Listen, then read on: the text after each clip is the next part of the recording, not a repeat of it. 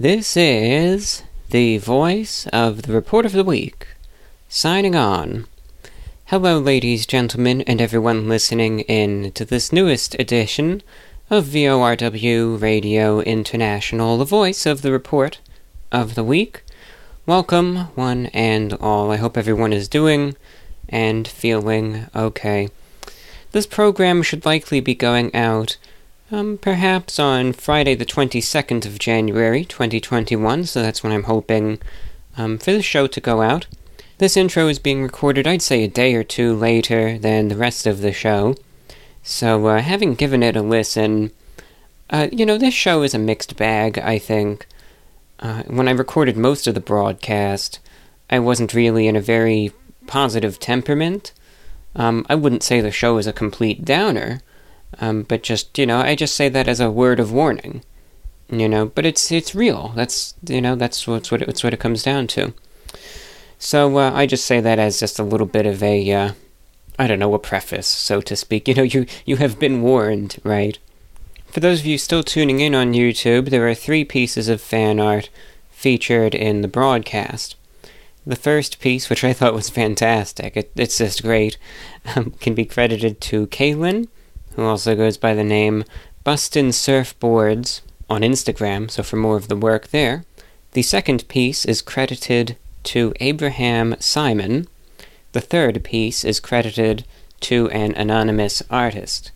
If you would like to submit a piece of fan art to be featured in an upcoming show, you are more than welcome to do so. All that I ask is that you submit the piece of fan art as an email attachment or just upload it to an image hosting website and uh, email me the uh, the link to that. You can reach me at vorwinfo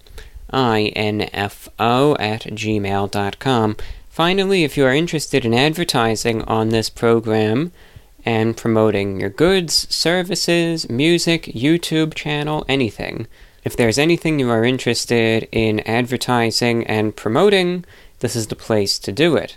We have a very good deal for advertisers, and if you are interested in this, at least contact for more information. You can reach me again at vorwinfo at gmail.com. Finally, portions of this broadcast on YouTube may be removed to comply with the community guidelines. Please be wary of that, and I recommend you consider checking the other streaming platforms uh, to see if the full show is there if it is not here on YouTube. And with that, sit back and enjoy the broadcast. This is VORW Radio International. Collective Fear is a one man electronic music project out of Boston, Massachusetts, who released their first single, Pity, on October 11th, 2020. The music evokes dark themes and moods of synth pop, dark wave, and shoegazing while maintaining a catchy pop sensibility. Collective Fear has drawn comparisons to artists such as Cold Cave, Health, and Youth Code, and would be a great listen for any folks who enjoy electronica in general. With a variety of new releases at the ready, Collective Fear is poised to make an impact in 2021. Pity is available on all major streaming platforms, such as Spotify, SoundCloud, Bandcamp, Apple Music, Tidal, Deezer, and many more. Please feel free to give a follow on Spotify or Instagram at instagram.com slash collective underscore fear if you'd like to support the band and stay up to date on future releases. I appreciate your support and hope to connect with all of you as listeners in the future. Are you located in the greater Sacramento area of Northern California, or know someone who is? Maybe you're considering moving or relocating to that part of the state. There's a lot of realtors out there and lots of competition, lots of folks who say that they do this, this, and this, and sometimes it can be hard to find the right expert. There can be a lot of uncertainty, but a choice I recommend is Michael Peralta with eXp Realty an excellent communicator and negotiator with a proven track record helping people buy or sell residential real estate. He's definitely a name that you can trust. While things might be a bit strange today, real estate continues to be the best way to create wealth, and mortgage rates are at historic lows. His DRE number is 019-96627. He's the real deal. If this is something that you're interested in, remember he serves the greater Sacramento area of Northern California for residential properties. You can reach out to him via telephone, area code 916 300 7224. Again, area code 916 300 7224. Or, of course, you could reach out to him via email at Peralta Real Estate Services at gmail.com. That's P E R A L T A Real Estate Services at gmail.com. One long sequence there. But check him out, he's a good guy, the real deal, and he'll certainly do his best to help you out. What a uh, what a crazy time we're in, you know? What a crazy time. All that's happened, I mean, this month so far, obviously the month isn't over, we still have a bit to go. You know, it's like, where do you even start, right? Where do you even start? where to begin, what to say, and then the other question what can you say? Right? What can you say? What is considered at this point, you know, acceptable, and what isn't? A lot of the rules are very fluid. A lot of the well, you know, this is okay, this isn't. Right? We deem that you can say this, you can post this, you can do that, but you can't do that, that, and that. I think a lot of the time, you know, situations and whatnot, however valid they may be, you know, they can get manipulated, they can get exploited, and people can therefore use them for what they what they want. You see that a lot. You know, you even see that, of course, with COVID. COVID is legitimate, it's dangerous, it's real. Um, but I really do think that a lot of places use it in some cases as an excuse. And it's a good excuse, a very legitimate and perfectly valid excuse. Um, but some people do exploit it nonetheless. You feel like you're walking on eggshells, even when you really don't have anything to be worried about. You still can't help it at this point. I really can't. And you have this sense of paranoia where it's like, what if I say the wrong thing? You know? It gets scary. It it gets very scary. It really does. The internet, and I don't know why some people are only realizing this now, it's one of those things that, I mean, I've known. Really, the first time that I ever really fully understood it was actually as late as 2017.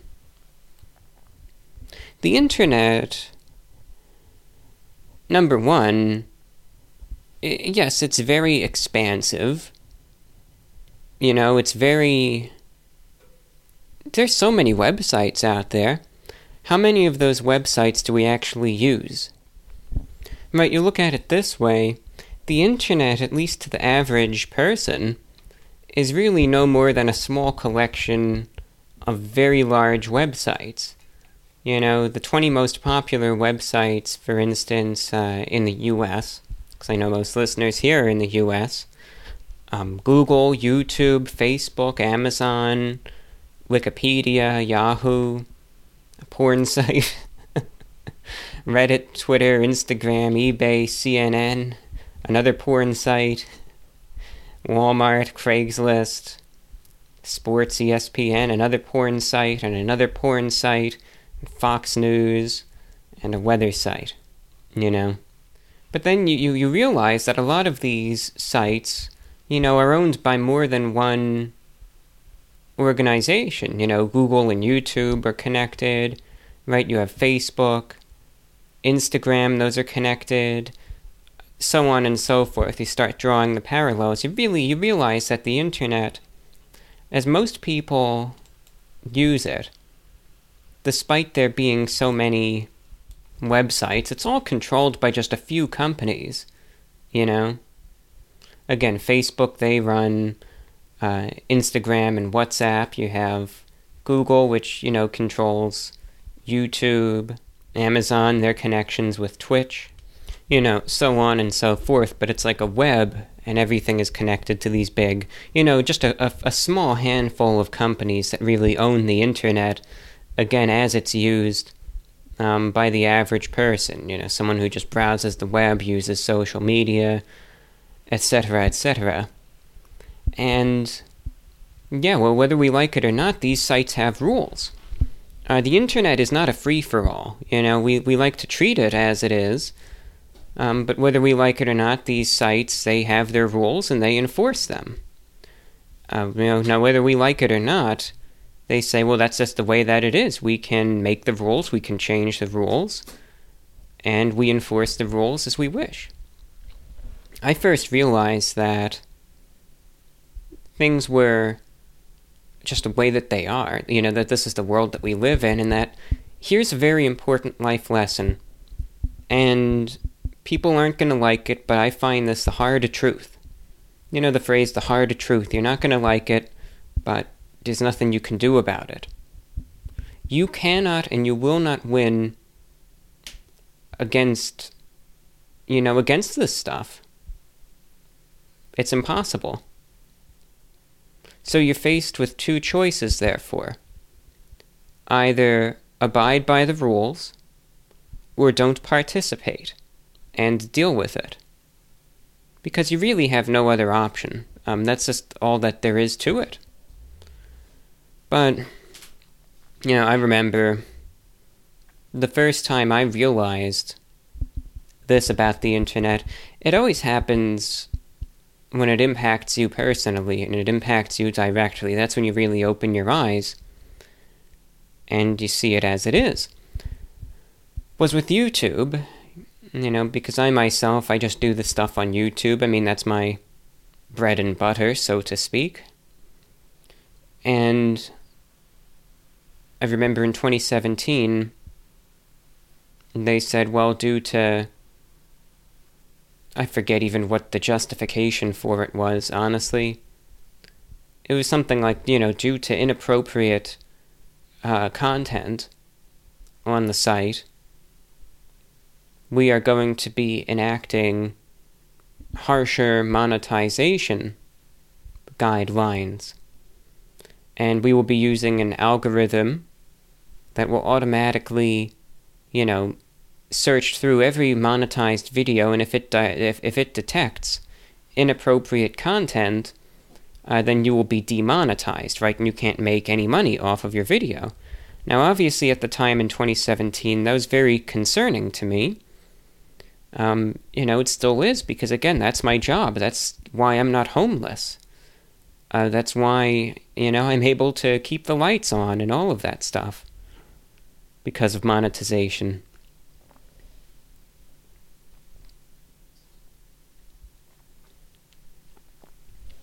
But you see, in 2017, I trusted the system. I thought to myself, well, I'm not doing anything wrong. You know, I'm I'm sitting here, I'm reviewing food. So I don't think I have anything to worry about, right? I mean, I'm okay. I'm I mean, I wear a full suit and tie. I there's no nudity.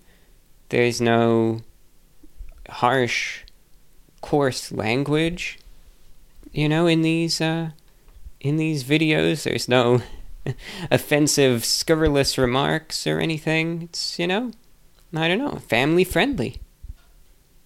So there's nothing to worry about, right? That's what I told myself. And that's what I thought until when I remember the first time it happened. I was reviewing an item from Burger King, I think it was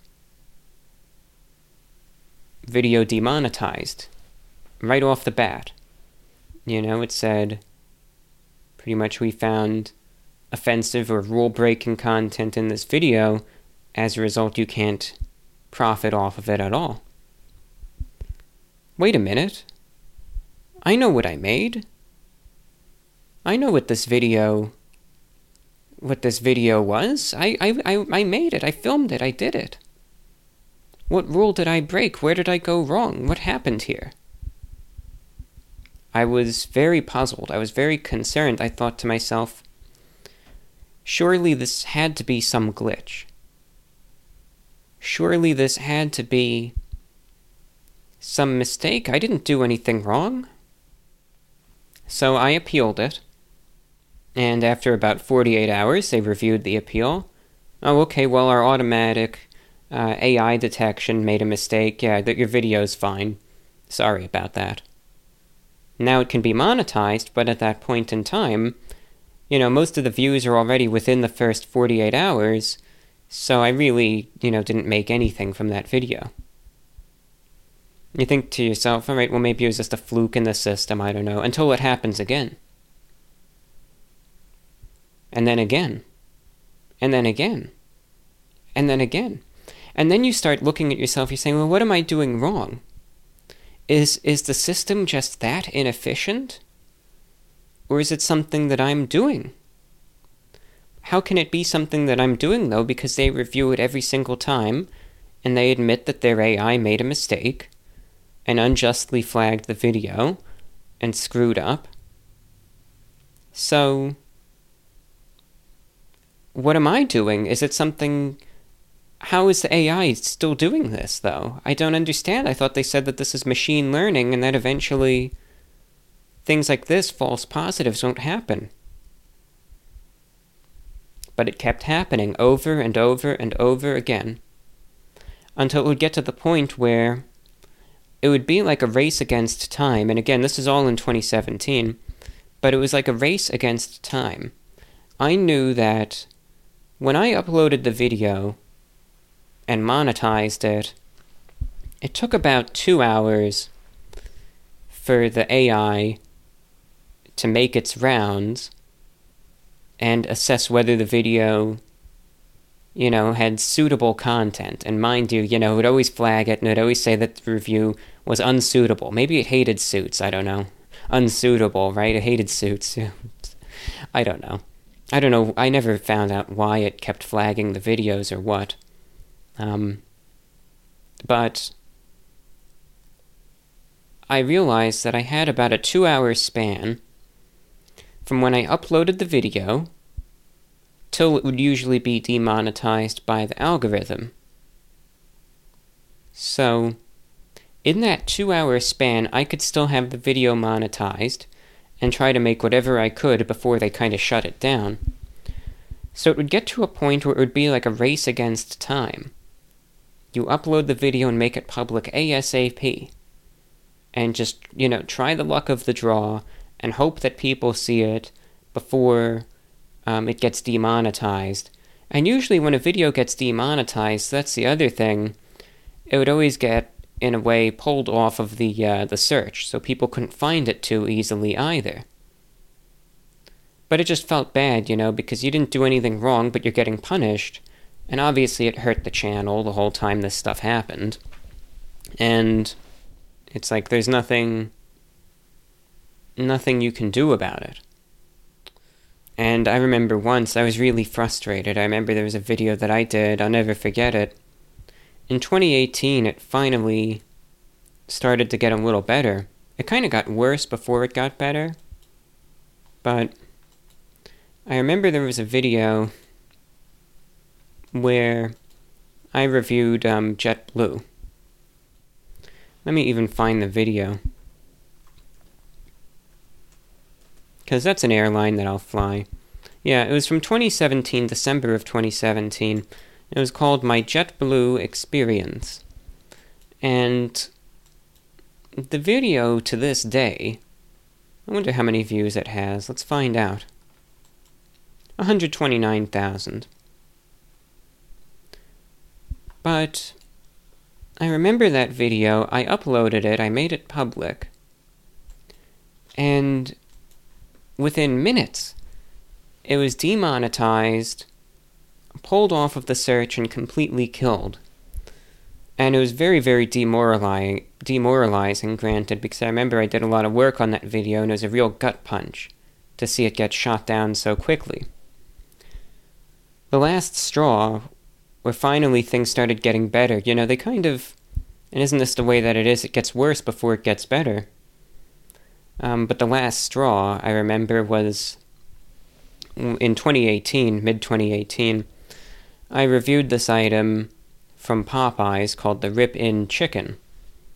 And uh, obviously, that name, maybe it sounds familiar because the latest video that I did was the Rip In Chicken from Popeyes. And um, I, I doubt anyone could really tell. But when I filmed this review, you know, for the Rip In Chicken, this is the second time I've ever tried it.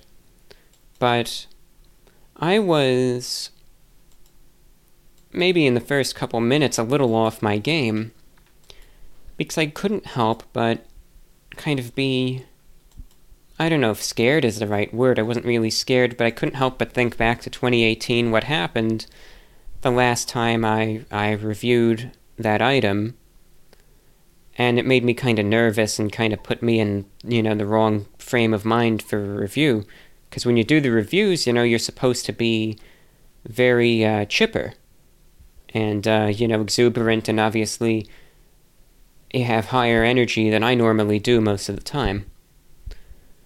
So to tell you this the whole story because it's not something that I really wanted to talk about in that video anyway. It's just not the right time and place to do it. Uh, so what happened in 2018? I had reviewed the Rip In chicken from Popeyes, which, I mean, let's be real. You know, it's a piece of chicken, it's a chicken fillet that's cut into five strips, all attached to, you know, smaller body of the, the fillet still, and it looks like a hand. That's obviously the whole point about it.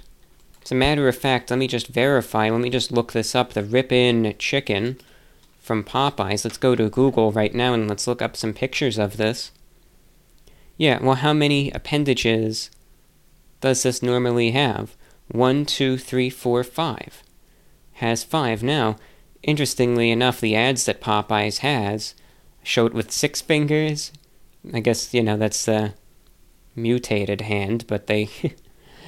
almost all the ones that people actually get have five appendages.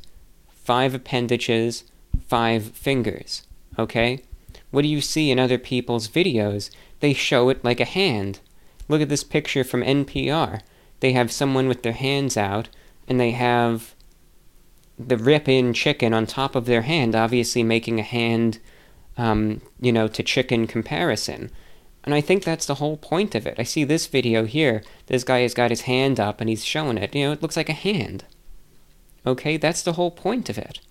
That's the entire concept of, of the item.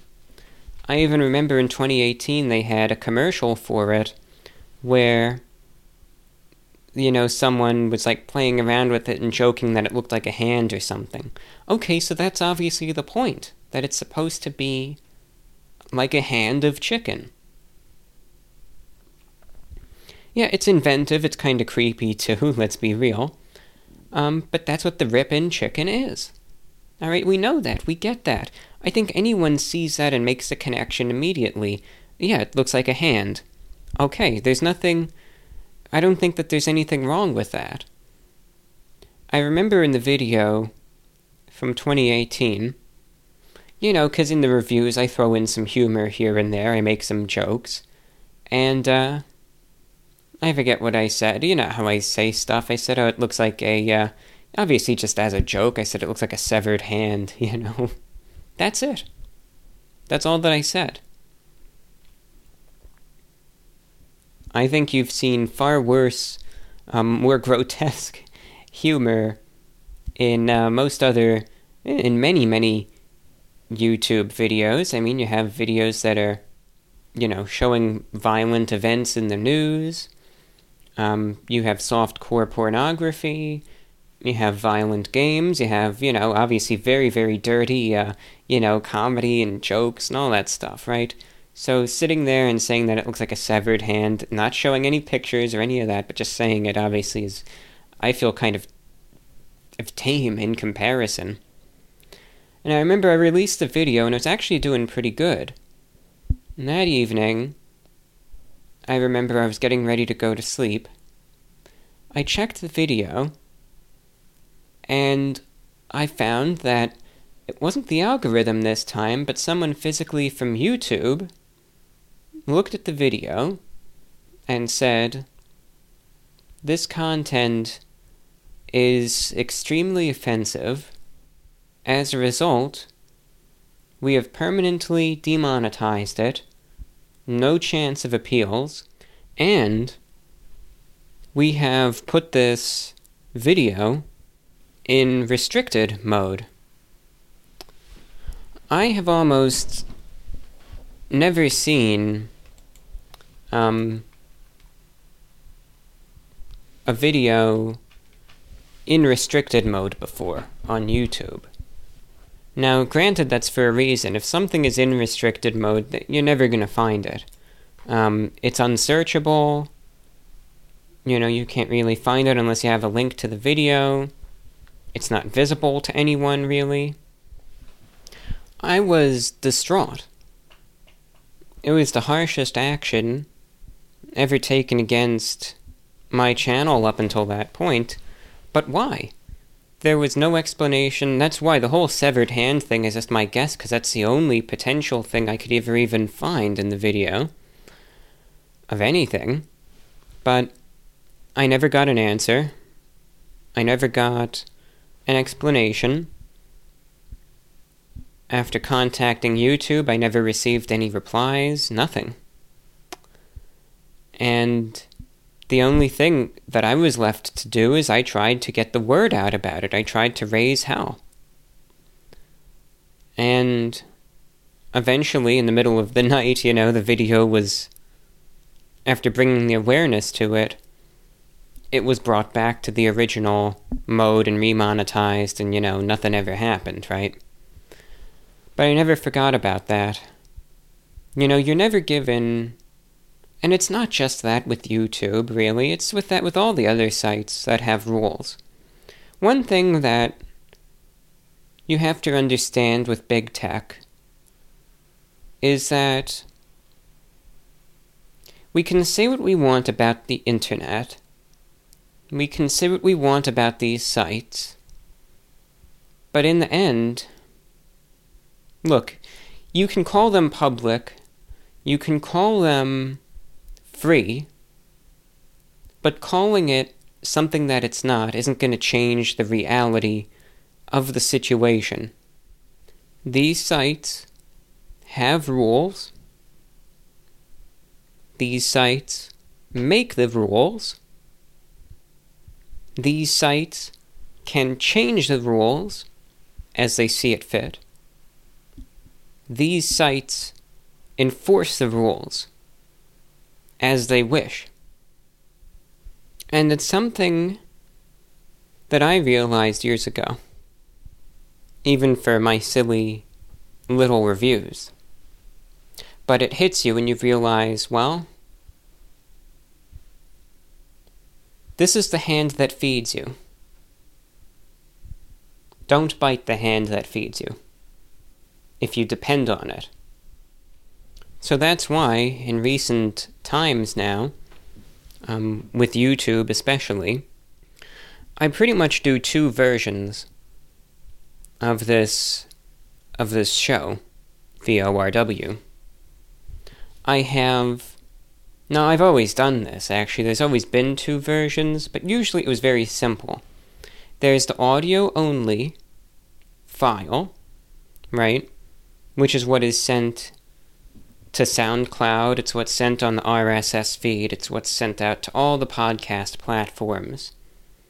Right? iTunes, Spotify, um, I think Amazon Music now I have the show on. iHeartRadio, Pocket Cast, Stitcher, um, TuneIn, and you know, the list goes on and on and on. This innumerable count at this point. And it's also what I send out um, to the AM radio stations that carry this uh, show. And I think there's an FM station out there too. So, right, that's what's distributed there. That's version 1, file 1, program 1. Then you have version 2, which is what is uploaded to YouTube, because then I have to just take the, the audio from version 1 and I just have to add images to it, right, in, an, in a, a video editor. That's where, you know, you get the fan art and all of that. And it's really just a very simple edit.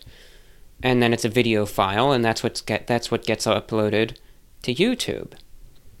Um, but before before you know the the last few months, these shows would be identical, right?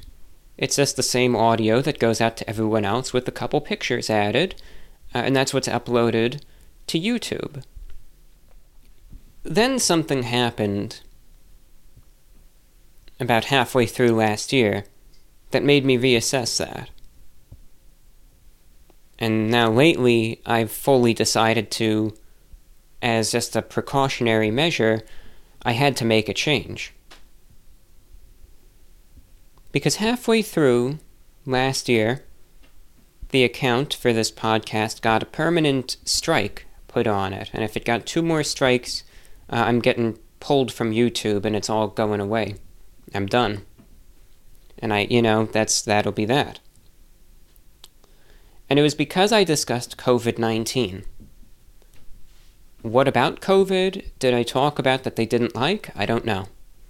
But all that I was told is that the videos pertaining to COVID 19, a few of them were outright deleted. Um, I was given a strike for a community guidelines violation, and pretty much just was told you got to remove everything else regarding COVID from your channel. So I did. I don't know if it's just because I talked about COVID 19 in the early days. You know, I was talking about it in mid January 2020, uh, and I was talking about how, you know, well, where it originated from, right? Obviously, the virus, its first prominent outbreak, was in China. Is there any need for debate about that? I don't think so. But I have a feeling just because I talked about China and COVID and all of that, somehow it was in violation of some rule and, you know, it was deleted and, you know, striked against it. So I've gotten increasingly paranoid and you just have to ask yourself every single time well, is this okay to talk about on YouTube? Is it not? I don't know. And there's no one you can ask, you know, because I don't know if anyone really knows what's acceptable, what is unacceptable, right? What's acceptable on other platforms now? What is? What is considered a conspiracy theory? You know, what is speculation? What is a conspiracy theory, right? Isn't that a little bit up for debate? And lately, you know, this has really put me between a rock and a hard place, so to speak. Because, well, what, what do I do? So, I made the decision, especially after the predictions show, because obviously right now this world is going through a real a real tough time. Anything that I think could possibly be considered questionable, I am deleting from the version of the show that goes on YouTube. Now, that might be anywhere from 40 minutes of discussion to an hour of discussion to two hours of discussion to five minutes of discussion from one show to the next. But every show that I do now, I'm going to have to police it, so to speak, and the full show is still going to go out on SoundCloud and all of that. I haven't had a problem there yet. And all the other platforms, you'll get the full show, you know, as intended. On YouTube, though, you're going to be getting an abridged show, again, anywhere. I don't know how shorter it's going to be, it just depends on what I talk about. Is this discussion right now even allowed, you know? I don't know. I would hope so. I mean, I'm just discussing facts. I don't know. I don't know. I guess I'll risk it and see what happens. But these are just going to be changes that are going to have to occur. I just, for the sake of this show, for the sake of its continuity, there's nothing else I can do. I have to play it safe. You know? You have to. Because I really just don't know what's. what's allowed at this point. But it, it, it makes it tough because, you know, I've wanted, and this is why I really haven't discussed conspiracy theories as much as I would like to. Um, I've actually, to tell you the truth, been toning this show down quite a bit lately on purpose. Um, I, yeah, I personally find conspiracies fun. I I enjoy it. I enjoy this, you know, out of the box way of thinking. I always just call it critical thought, um, where you just look at things and you ask questions. Doesn't mean that the questions always have to be right, but you're just assessing situations. And you're addressing sometimes fun and interesting what if uh, possibilities. You know? Uh, the thing is, though, you just don't know what you can or can't do anymore. So I think that this choice to have a more, I guess, you know, censored version of the show that kind of goes out on YouTube is the best compromise. So that's still able to go out there and it's safe for everyone. And then, you know, the full show, which really isn't any different from what you usually listen to with uh, VORW, um, will go out on all the other platforms. So that's what we have there. It's just a uh, confusing time because you just don't know what's what. You know, obviously you hear so much discussion right now about, um, you know, and again, the thing you have to realize is that whether one likes it or not, these sites have their rules, they will enforce their rules, and there's nothing you can do about it um, if you don't like it or don't agree with it. Um, and that's it. That's, you know, that's all that there is to it. So, I'm just, I don't know, I'm scared in a sense because I don't know, you know, maybe I'm overreacting, but what if I'm not, right? What if I'm not? Because I have found myself an unlikely target so many times before. I just, I'm not playing around anymore. It's just, how can I? I've had it done so many times to me before. You know, these false, um, well, you know, not in that way. I was going to call them false flags, but, you know, because they were flagged for being inappropriate, and obviously they weren't, but, you know, that's, that's not the right word for it. um, you know, just these claims of rule violation that I just think I don't I don't agree with, and obviously with things just being cracked down on right now, you know, justly or otherwise, I'm not here to discuss that. Um, but just due to the fact that it's being done, obviously. And again, I've found myself, whether I've liked it or not, in the line of fire more than once. I just have to take these precautions because I have a feeling I fear that if I don't, um, you know, I'm going to get metaphorically shot at again. So that's why I've got to do what I, I've got to do. You know, that's why. Look, this isn't political. This isn't these are legitimate concerns, I feel, that you don't need to bring politics into. Right? Obviously, a lot of the issues with many of these social media sites, you know, banning certain individuals and stuff, uh, it's all politically motivated, of course. But this isn't just a new problem. That's the funny thing. But remember what I said earlier in the show? I didn't start thinking about this stuff until it happened to me. That's how people are. That is humanity, ladies and gentlemen. Whether we like it or not, it doesn't matter until it affects you. I'm guilty of that. We're all guilty of that. And I think a lot of people are just starting to talk about it now, obviously from a certain political ideology, um, because it's starting to affect them. But this has affected people from all sides. It's affected people, you know, over time, from all sides, all viewpoints, all perspectives, uh, etc.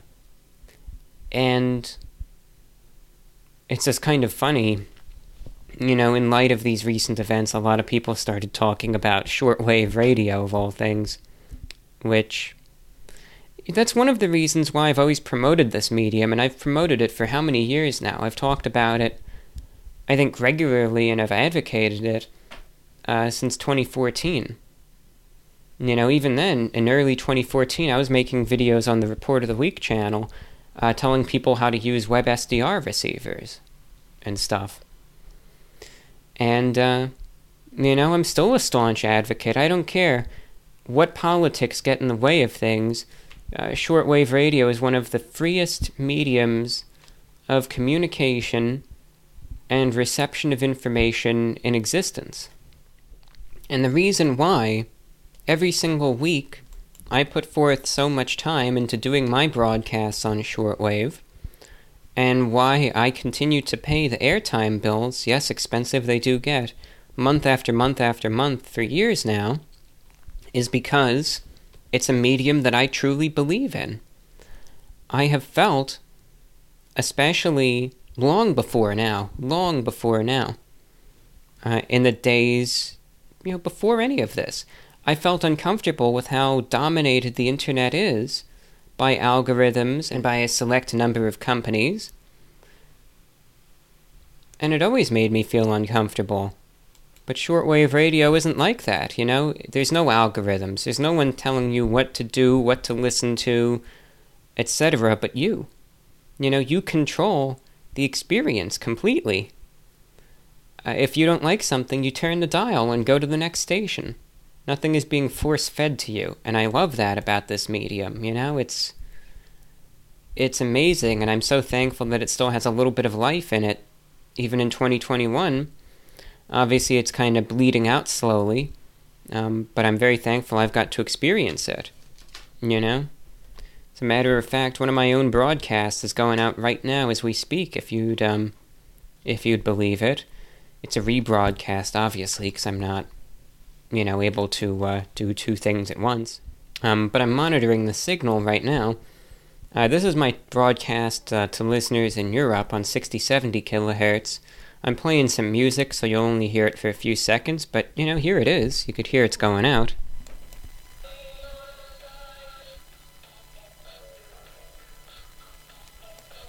You know, I think that was some MGMT, if I'm not mistaken. I know this was an older show, but, you know, I'm just monitoring it, making sure the signal's going out as it should.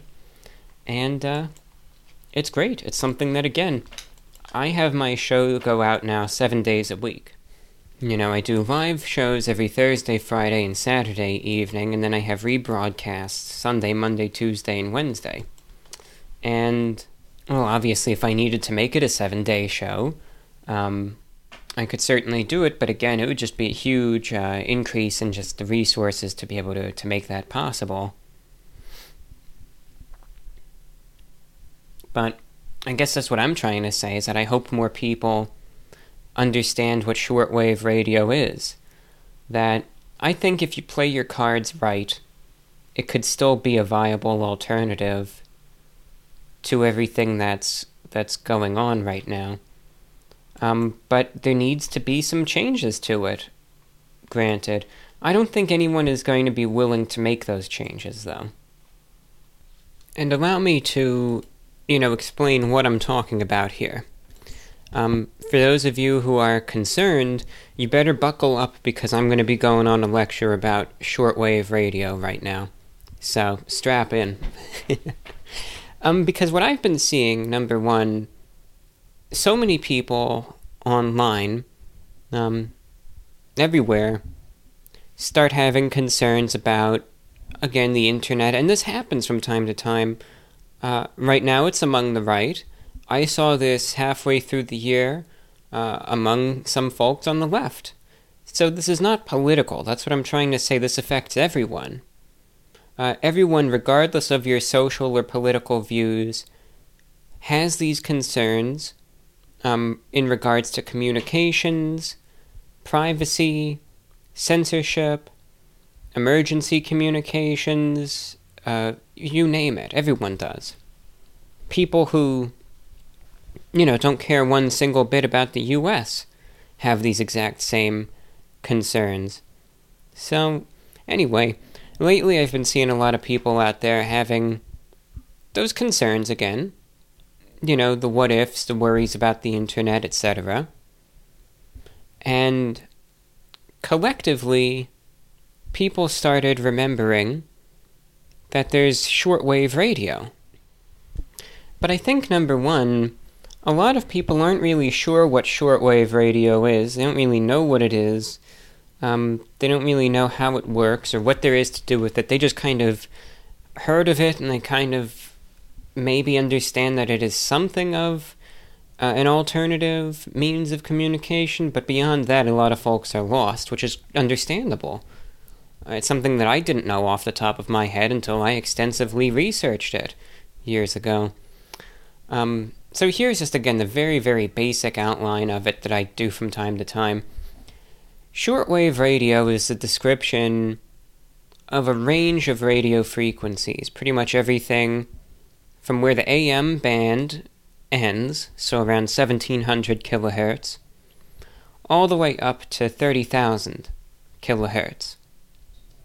And the way shortwave radio, of course, works is these certain frequencies, just the way that it reacts with the upper atmosphere, under certain conditions, radio signals are able to bounce off of the upper atmosphere like light reflecting off of a mirror and can travel for thousands and thousands of miles. So, yes, let's say in terms of two way communications, if you are on the right frequency, you know, under the right conditions, you can have a radio and you can talk to someone on the other side of the world with it. So, yes, in that way, that, that is possible. Now, that is one of the aspects of the medium uh, called amateur radio or ham radio. So, that's just one way that this medium is used. Now, oftentimes, just that means of communication, the two way stuff, um, is used as a hobby, you know, by a lot of people. Um, I'm not very sociable at all, so I am not a ham radio operator. Um, I don't have a license for any of that, and it's just not something that I'm interested in. So, you know, that's just not something that, that, that that's for me. Um, but otherwise, shortwave radio, you know, in terms of two way communications, again, talking back and forth to other people, is also used by various militaries.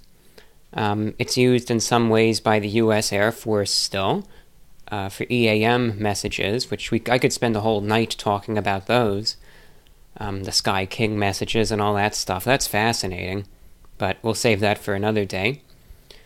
Uh, regular commercial aircraft still use shortwave radio when they are, let's say, in the middle of the ocean. Um, they still use shortwave radio then to be able to communicate to the various airports, etc. So aircraft still use it in very remote areas or again over the ocean. Same thing some ships do as well. Uh, of course, on the unlicensed side of things, you have pirate radio, which still exists. Uh, especially with shortwave, the FCC does not enforce um, shortwave radio, so you can kind of set up your own radio station and usually pirates play music, but of course they could do spoken word as well if they wanted to, and um, do that. Uh, you have a lot of fishermen out there from South America and Southeast Asia that also have unlicensed uh, shortwave sets, and they kind of talk back and forth, you know, on their fishing boats uh, to each other. Uh, same thing in Russia. You have some people in Siberia, you know, in camps and stuff that talk to each other with that and still use it.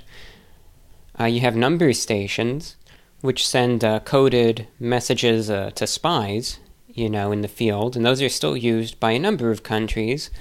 Uh, the U.S. doesn't use number stations anymore, but um, I know Russia still does, Ukraine does, Poland does, Egypt does, um, I think France still does, Cuba does, China does.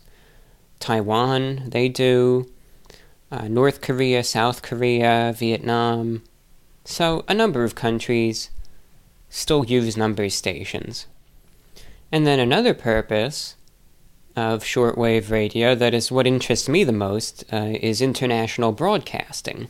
And the purpose of international broadcasting is very simple to transmit a radio program. You know, could be anything, could be a podcast, it could be a talk show, a music show, uh, anything, you know? And to transmit it so that through the properties that shortwave radio offers, you know, that being, of course, the large coverage area and being able to reach other parts of the world, you can broadcast your radio program to reach a very wide geographic area. Listeners can tune in anonymously. They do not need internet. They do not even need infrastructure as long as they have a radio to listen via. They're set. No one but themselves even know what they are listening to. And again, the signal is not stopped unless the transmitter is physically blown up or if the signal is jammed. And radio jamming these days on shortwave is. In the Western Hemisphere, it's pretty rare. Uh, Cuba jams a few stations. Um, Iran jams a few broadcasts. Ethiopia and Eritrea, they kind of jam each other's broadcasts sometimes. I think Nigeria jammed a station once. And then, of course, China and North Korea jam a lot of stations over there. But really, in the US, there's not a lot of radio jamming that uh, goes on these days.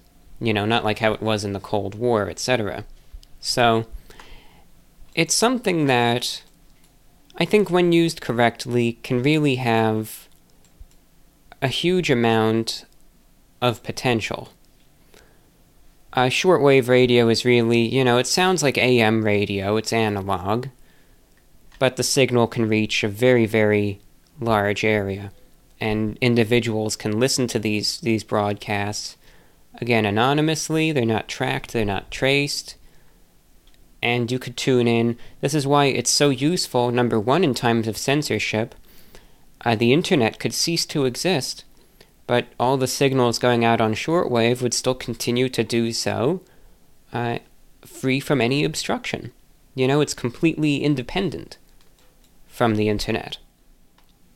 And again, similarly, in an area, let's say that was just devastated by a hurricane or something, or a terrible earthquake, and infrastructure is wiped out. Shortwave radio can sometimes be one of the only uh, only ways to even reach individuals there with up to the minute, uh, up to date news and information. Especially if local AM and FM stations are destroyed as well. Now, shortwave radio is mostly used, uh, you know, these days, of course, in the developing world, right? You know, because what aside from really, you know, the few folks who still don't have internet, let's say in the US or Europe, um, or aside from people who just prefer to listen it, listen to it for the fun of it, um, out of necessity, is there a reason for shortwave radio these days in terms of news and information and music shows and religious shows, etc.? Not really, right? Because we have the internet we have social media, we have YouTube, we have all these platforms, we have television, we have newspapers, etc. So, shortwave radio, as it's used in 2021 uh, in terms of international broadcasting, is mostly used in Africa, parts of the Middle East, parts of Asia, and uh, parts of uh, South America and the Pacific as well. It's really just not used all that much seriously in North America and Europe. You know, so it's like Africa is where the most listeners are at this point. Um, that's where you still have these big stations like the BBC World Service, uh, the Voice of America. You know, a lot of the stations also that you hear on shortwave are, are government funded. So again, you have the BBC, you have the VOA, uh, you have DW, you have Radio France International, Radio Exterior de España, etc. You have these big formal, um, you know, news stations that broadcast, you know, for listeners over there. You also have uh, a lot of religious stations. You know, you have Adventist World Radio, you know, the Seventh day Adventist Church. You have Vatican Radio. Um, over in the US, there's lots of, you know, evangelical stations. Um, some of those are pretty interesting.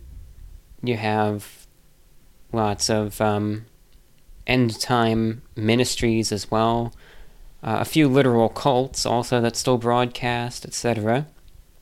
You know, there's some music stations. There's um, blatant propaganda. Of course, um, it's all it's all different where it's being targeted. You know, North Korea, of course, is a hotbed of broadcasts because it's a so the media there is so tightly controlled that shortwave is the only way to even get in if you want to. And otherwise, you know, in in South America, of course, you think about some parts of Brazil that are still very, very remote, uh, especially the Amazon it would make sense that some shortwave broadcasts are still listened to over there. Uh, one station in Brazil, Radio Nacional de Amazonia, is a very popular station. It's on the frequency 11,780 kilohertz, which, I mean, nowadays a lot of people, I think, are familiar with that number. But um, 11,780 kilohertz is a good, uh, a good station. Um, you know, it's very, very listened to um, by lots of communities in the remote uh, Amazon area. They have some good programming. I, I get them with a good signal, and uh, they play lots of cool Brazilian uh, music.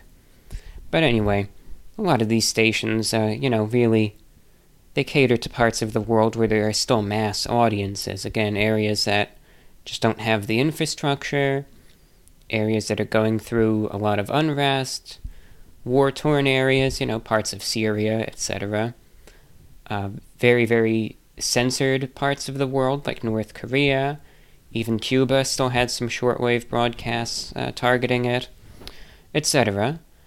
Um, but even aside from that, in the US, one thing that, again, I, I still notice folks do is um, some people just want to break from all this stuff, you know? It's. I get it. I get it, especially with the internet and the way things are right now. It could drive anyone crazy, couldn't it? So, shortwave radio still exists, and even in the US, it's still used.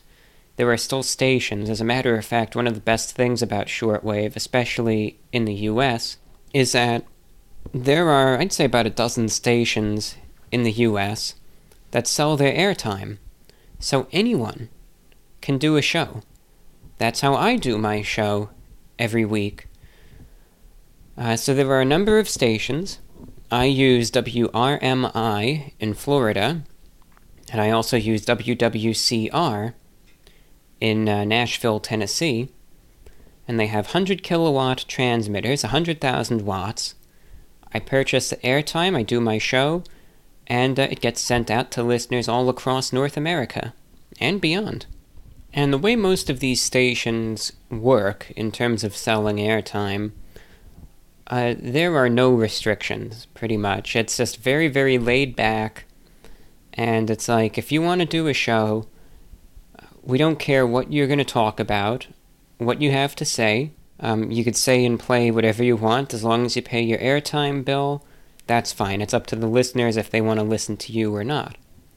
So, as a result, you have this variety of programming available to listeners here in the US that you could, you know, readily hear on shortwave. That is, um, the lineup is incredible. Uh, yes, you know, you hear lots of political shows. Um, you hear some conspiracy theory shows, uh, lots of religious broadcasts, but you also hear some very interesting music and entertainment shows and just general talk shows and just a lot of fun a lot of interesting fun stuff that you just wouldn't hear anywhere else.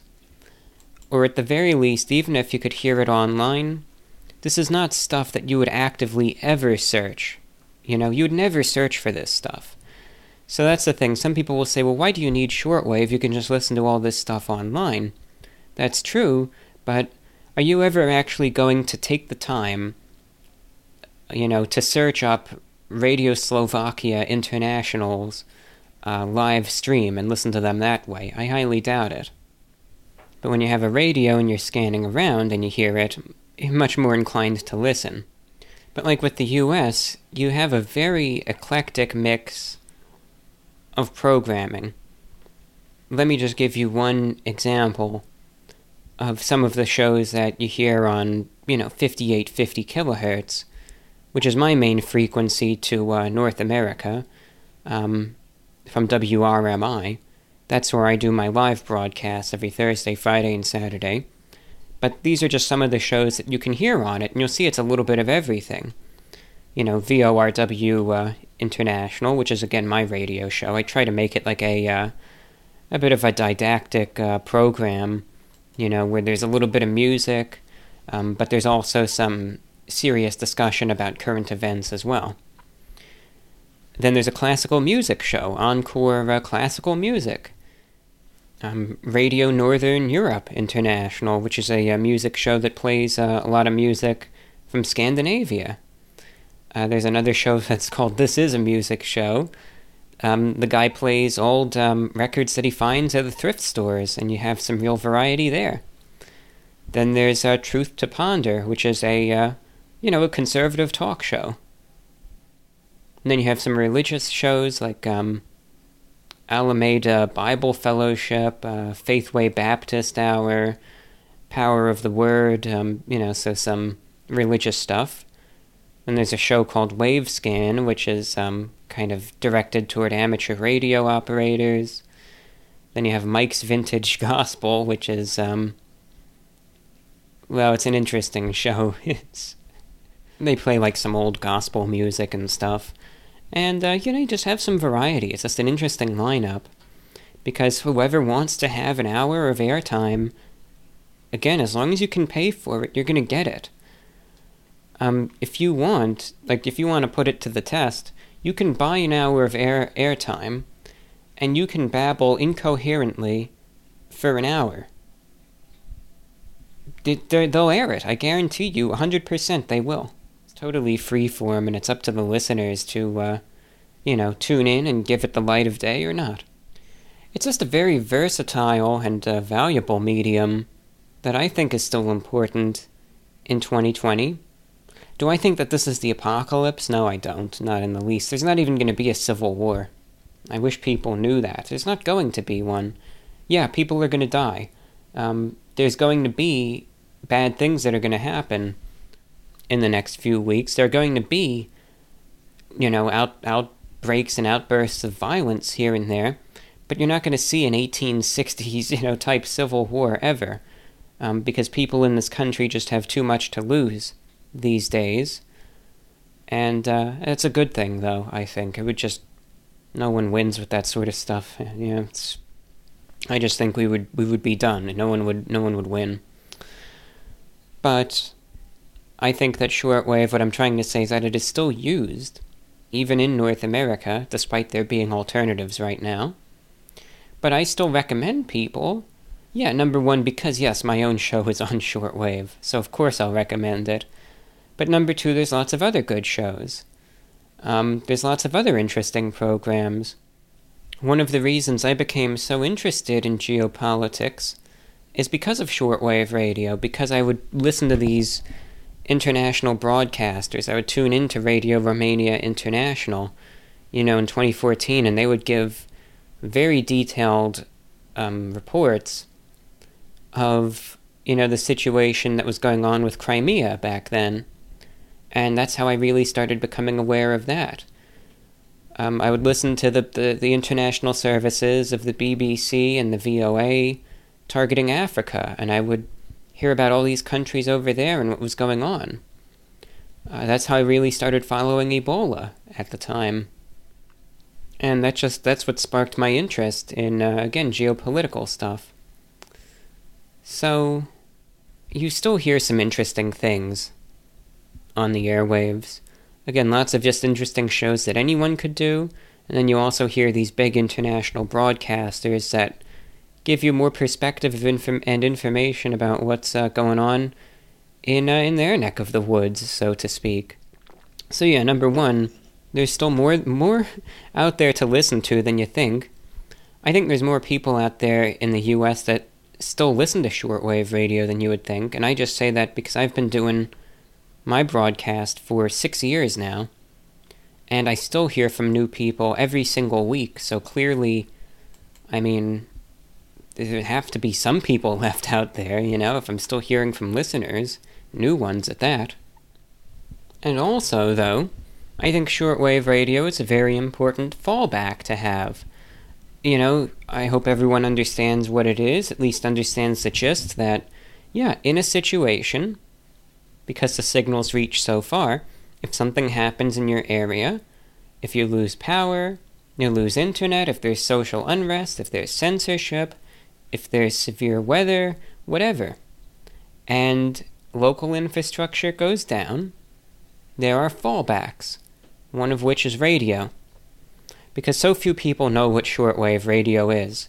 It's important, I think even vital, but people just need to be better versed about it, and you even just need to know the bare basics. You know, that's it. And again, with some folks out there feeling a bit uncomfortable now, agree or disagree, I saw and I realized, well, a lot of people just kind of understand that it has something to do with radio, but everyone is lost after that. No one really knows what it is. So I thought, well, I guess it's an excuse. I could give another lecture about it. And um, hopefully, no one will want to blow their brains out after this, but, you know, who knows. Now, knowing what the medium is, how easy is it to listen? Because the other thing I, I think that we don't really know off the top of our heads what does a shortwave radio even look like, you know? it is not, contrary to popular belief, you know, this 50 pound big metal brick looking thing. Um, now, some ham radios can look like that, and some real vintage shortwave radios from like the 50s and 60s can look that way. But most radios that I recommend look nothing like that. The radio that I use every single day, and I actually I'm looking at it right now, I have it set up at my bedside, and you know, it's a Tecsun PL660 receiver. It's small. Not you know, it's just it's small. It's a pocket radio. It doesn't even weigh probably more than a pound.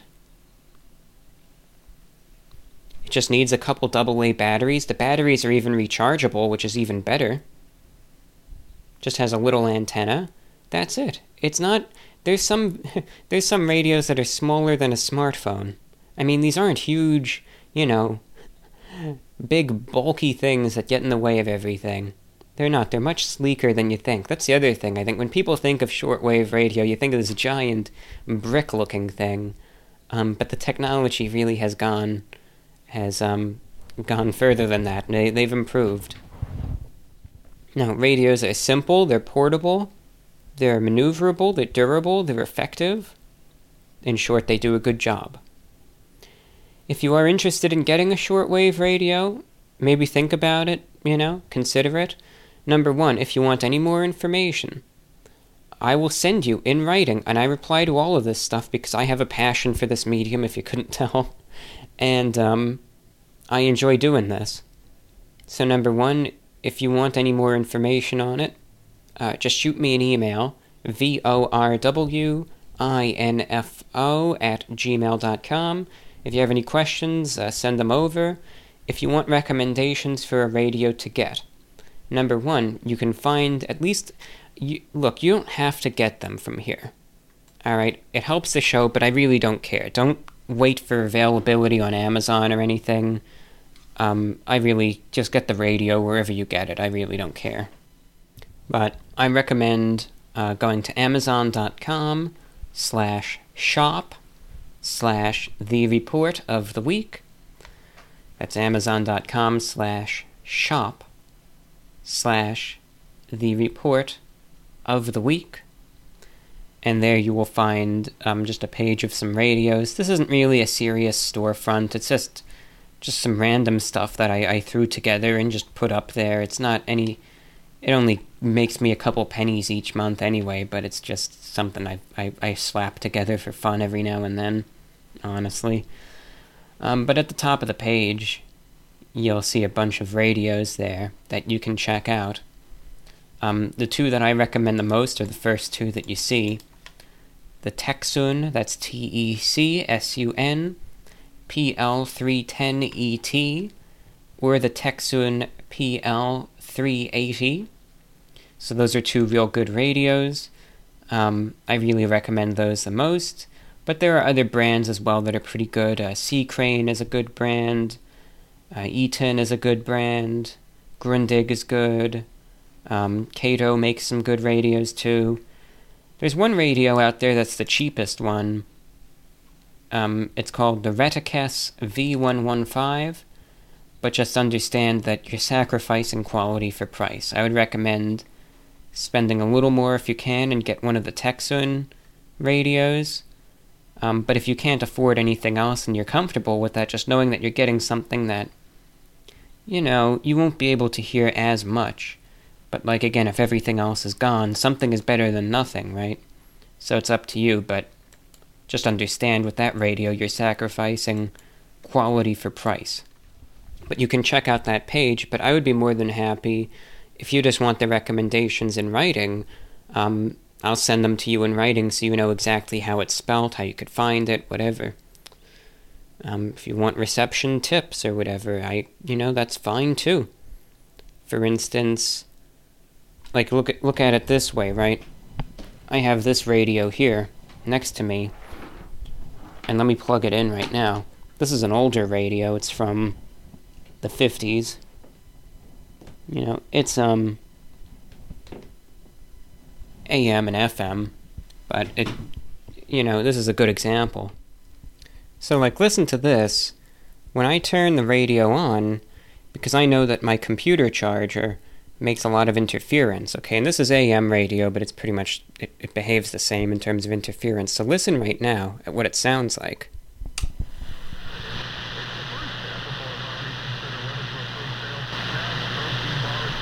You hear, you hear how awful that sounds? So now let me go ahead and unplug this charger. Alright, and let me move it out of the way. And now let me turn the volume back up on this radio, and now listen. Later today, the Fed will release its so-called Beige Book survey of regional economic conditions. As we wait for that, S&P futures have turned negative now by four points. Nasdaq down 12.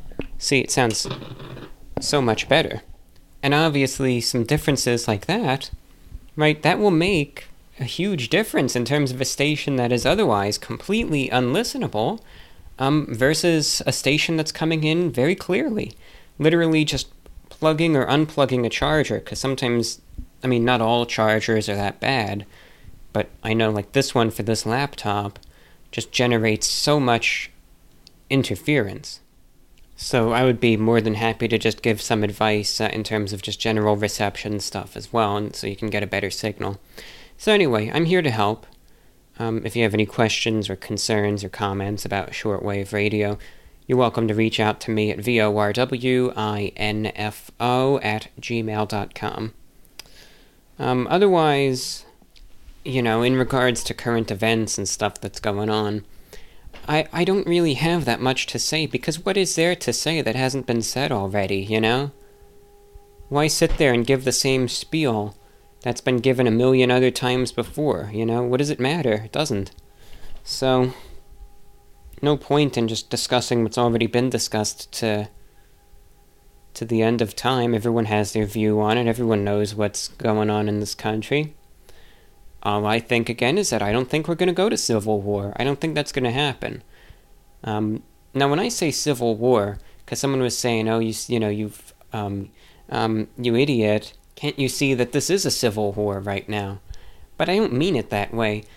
When I say civil war, I am talking about, let's say, something akin to what you're seeing right now in Syria, where the entire country and life itself is upended um, you have tanks in the streets.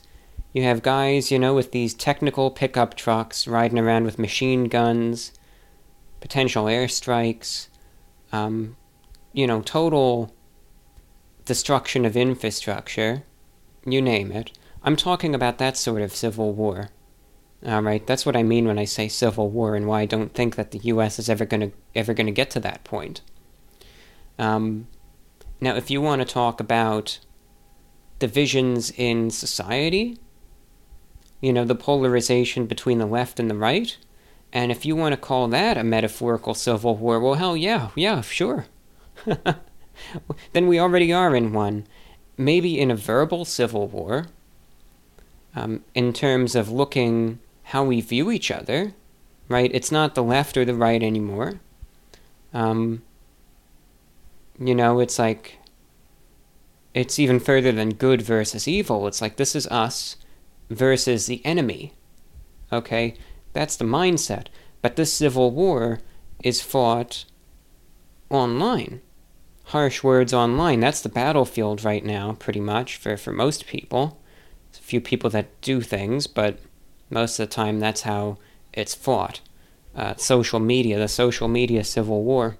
So I mean, if you want to argue about that all day, then fine. I'm I'm more than happy to uh, to discuss that. I just don't think that you know you're going to have tanks rolling down the street and all that stuff in a territorial civil war. You know, I just don't think we're ever going to get there.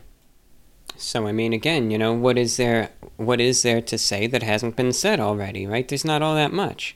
Um, it's just do we, there's nothing to say honestly. We're going through a really rough time right now. And uh, we're not at the end of it yet. It's going to get worse before it gets better. But you know just remain steadfast through it all. You're listening to vorw international. One other subject completely unrelated to any of this stuff. Um, just interesting. I finally, I think a regular listeners know, I'm not a movie goer. I'm not a movie person. I don't really watch a lot of movies. That's just the way that I am. Um, so as a result, a lot of classic films, even from the 90s and whatnot, I haven't seen. I've seen very few movies. But that's why it's always interesting to watch some of these things. So, one film that I finally got around to watching was the 1998 film The Truman Show. Uh, you know, the Jim Carrey movie. And now I knew what the film was about. I knew the plot, pretty much. And I had seen a few clips of it here and there. So I finally decided to, you know, sit down and just watch the whole thing, the, the whole film, the whole thing. And now, I enjoyed it. I thought it was very well done. I liked it. I thought it was a good movie. And um, I certainly recommend it to anyone who didn't see it already. But the thing that I just disagree with, I don't think, it depends on how you look at it, honestly. They consider this film to be a science fiction comedy drama. But after watching it, I mean, I consider it just analyzing the film uh, to be hor- a horror movie. Honestly, it's uh, scary. It's uh, scary to me, anyway. You know, obviously, it has its. It's not any sort of. Uh, you know, it's not overtly scary. There's no scary scenes or any jump scares or any of that. None of that. Um, but it's just the plot, the premise, the concept, and all of that is uh, horrifying. My goodness, it is. And uh, obviously, I mean, just here is a brief synopsis. It doesn't really give anything away because this is, you know, the whole film. Truman Burbank is the unsuspecting star of The Truman Show, a reality television program broadcast live around the clock worldwide. He has spent his entire life in the seaside town of Seahaven Island, in reality, an enormous set, visible from space, situated near Hollywood on Mount Lee, and equipped with state of the art technology to simulate day and night and weather conditions there are 5,000 cameras to record his every move, and, you know, everyone there is an actor, except for him. And he has no idea that his entire reality is fake. He thinks that this is just his life. He doesn't know that he's on camera. He doesn't know that he's part of a show. He doesn't know that everyone around him is an actor. He doesn't know that everything around him is controlled and directed by people, you know, in a control room, and that it's broadcast to tens of millions of people around the world. That is horrifying. Oh my god, that is just petrifying, honestly. To me, it doesn't get any scarier than that. That the entire world around you is fake, and that everyone around you is a liar, is putting on an act, your every move is watched and analyzed, and life itself is controlled and directed by a group of individuals behind the scenes playing God. So to me, the whole concept is scary. There's one, there's a few scenes in the film also that they explain the way the Truman Show makes money uh, is through product placement. And um, pretty much everything in his world is sponsored by various companies and is available for sale.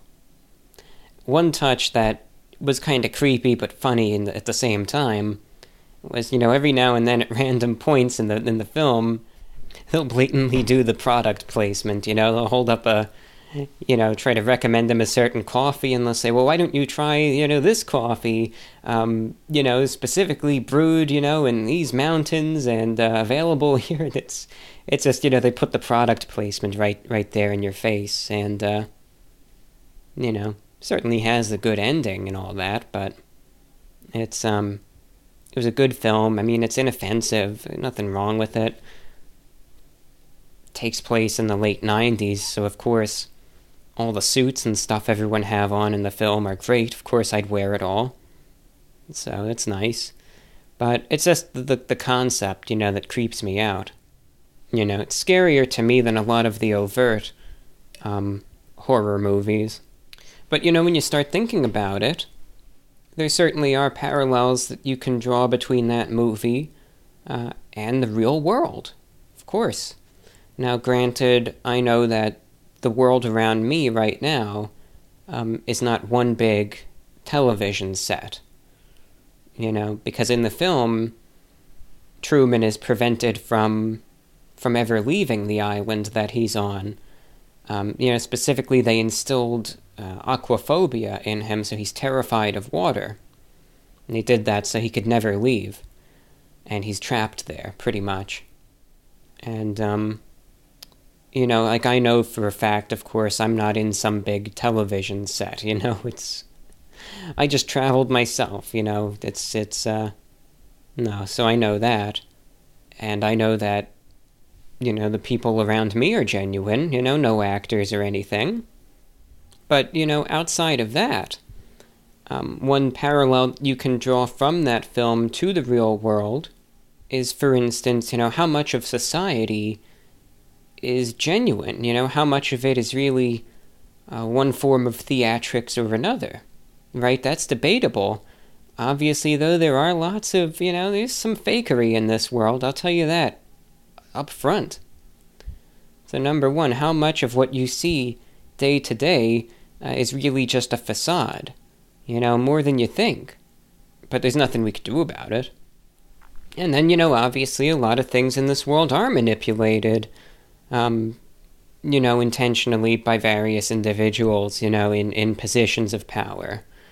And I know there are folks out there, again, who call the shots and are kind of like the one guy in the movie who's like the creator of everything, who do this sort of stuff. And I mean, I could go on and on.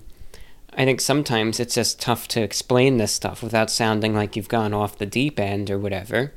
But I think what creeped me out about it is number one, just the concept in general, but secondly, the fact that you could draw parallels, legitimate parallels between the film uh, and and the world we live in, you know, the real world. So I think I think that's why that um, that hit home there. But if you haven't given it a watch, I recommend it. Uh, it's not too long of a film. It was like an hour and 30, hour and 40 minutes long. So, you know, it's something you could just watch in an evening at some point. But, um, yeah, the 90s. The 90s was a good decade for film, in my opinion. Lots of good movies came out in that decade. Um, surprisingly few which I've seen, though that goes for any decade. I really am not a movie person, but as a result, then, when I finally go ahead and see it, usually I'm prompted to one reason or another. And then I'm really just able to fully, you know, hopefully get the most out of it. So, with that, I think those are all the tangents and, you know, ramblings, probably incoherent. Is probably all totally incoherent. Honestly, it's. It's like, I don't know why people even listen to this. Uh, what, what does someone get out of tuning in for two hours of this? You know, probably an hour and a half. However long this is, I don't know. I don't know. I enjoy recording them, but how can someone enjoy listening to this? I don't understand it. Who knows? I'm amazed that this show is even. Is I don't know how people listen to it. I really don't. But it's a pleasure to have even one person tuned in because your dedication is is truly admirable and I, I don't even say that as a joke. I, I don't. I say that 100% serious. Your dedication is truly admirable because the fact that folks put up with this, I know this meandering discussion, this, you know, raving stuff about shortwave and broadcasting and movies and current events and stuff. I don't know. I don't know how you do it, but to those of you who listen, no matter why it is that you listen, whether you tune in to go to sleep, or if you listen intently, or if you just kind of leave this show on in the background while you go about your business, or whatever, I don't really care why uh, anyone listens, but just the fact that someone does really means a lot to me, and I hope you know that. If zero people listened to this, I wouldn't I wouldn't spend the time at a microphone. I wouldn't do this. So it's folks like you that even if you're if you're hearing this right now and you're listening, thank you, a huge thank you to you. Because just know simply by your act of listening, you're keeping this show going. So I hope you know how much I appreciate it and appreciate you as a listener, as an individual. You all are a fantastic audience. To tell you the truth, probably the best audience I've ever had. So thank you for, for being a listener to this show.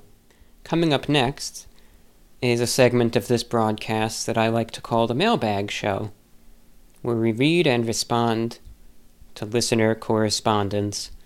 Um, this this part of the show is completely random. I'm just going to open up my email, see what there is, and we'll read what we read. If you'd like to participate in this, and it's always a pleasure to hear from you, you can write in to vorwinfo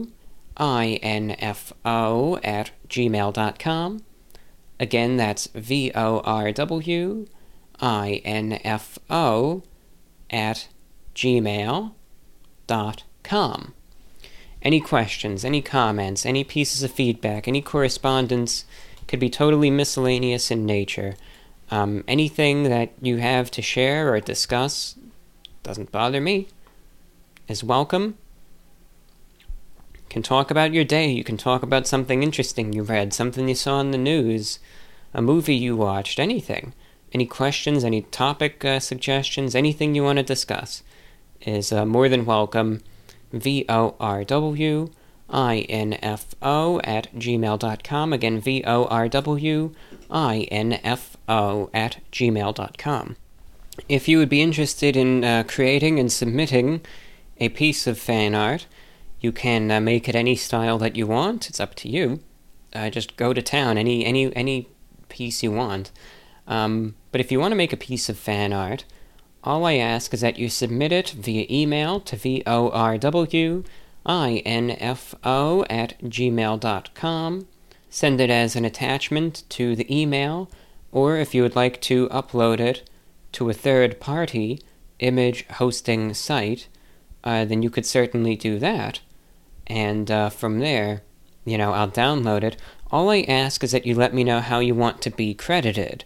Um, it could just be by name, but if there's like an Instagram profile you want to uh, link, a social media account, a website that you have your work on, or whatever, let me know how you want to be credited because, of course, you deserve it for making a piece of fan art so people know who you are, where to find more if, uh, if that's what you'd like. So that's all that I ask. Alright, with that, let us break open the mailbag. Let's see what there is to read and discuss. Alright, and our first email of the show uh, comes in from Adam, who writes Hey, Reviewbrah. These past few weeks I've been having paranoid thoughts, mainly of spiders crawling on me while I sleep, as well as demons and or spirits barging in and terrorizing me although the latter is less common. I have been wondering if these thoughts are common amongst people, or if it's just been me. Have you had these sort of thoughts in the past, and if so, how have you dealt with them? Apologies if topics like these are too heavy for the podcast from Adam. Well, thank you, Adam, for corresponding. Now, in terms of the prevalence of such thoughts, um, that is debatable. There are lots of people that never really think such things, um, but there are folks who do. And, you know, it, it, here's the problem. Sometimes people will discriminate against you, especially with paranoia. They'll say, oh, it's stupid. There's no, you know, they don't understand. They don't get it. I can say, uh, just from experience, I have had those thoughts, and I still do. Um, yes, I, you know, it's just something that I don't dwell on very often. Um, but my mind is a combination of anxiety, uh, but mixed in that, it, mixed in with that anxiety is a whole ton of paranoia. And it's one of those things because you can talk about anxiety. Uh, that's something that a lot of people just can relate to. Um, you can even talk about depression. You know, a lot of people have felt down here and there. But when you start getting onto paranoia, that's where you start to lose some people. You know, because people can relate and understand if you say, well, I am, you know, I have fears of, let's say, going into a crowded restaurant or something because of all the people looking at you, right? Social anxiety, etc. Um, but if you say, you know, well, like in my instance, I look outside and I see a car sitting, you know, on the street, a part of my mind instinctively fears the worst and wonders, well, what is it? Um, you know, is it someone stalking me? Could it be um, someone monitoring me? Is it just a car? Etc., uh, etc. Et and uh, yeah, I've had all these sorts of things. It's one of the reasons why I really don't go out very much, um, because I'm not very, I guess, not very trusting of the, the outside world. So, yeah, such things are daily life. How do I deal with it, though? You know, because I still just live my life. Uh, I try to just ignore it. I try to understand. I guess I've gotten so used to it. I kind of catalog certain things in my mind. And if you remember in the last show, remember what I was saying, and might have not even been in the last show, it might have been in the one before that, but there was a segment where I was talking about practicalities and worrying about everything. And I was discussing there was a train in the distance, and I think you could hear the train horn. And I was saying, well, look at it this way. You know, what is it more likely that it's just a train, or that, you know, if it's a, is it a train full of, you know, highly trained Navy SEALs that are coming up to uh, assassinate me or something, right? What makes more sense? Uh, what's the more logical thing? So I have, I just always call it the what ifs, you know? I'll look out at something, I'll think to myself, well, what if it's this? What if it's that? Constantly. But it's like it's going on in the background, and I just catalog, and more often than not, I uh, just ignore it. And I say, all right, well, this guy in front is just a worker. He's just, you know, you could see the decals on the truck. You could see that he's got an orange vest on. You can see that he's got a ladder. Um, well, is it someone disguised as a worker or is it just a regular worker? right? And it's usually the latter. And I think some people might say, well, I don't think there's really any reason to look at the world this way.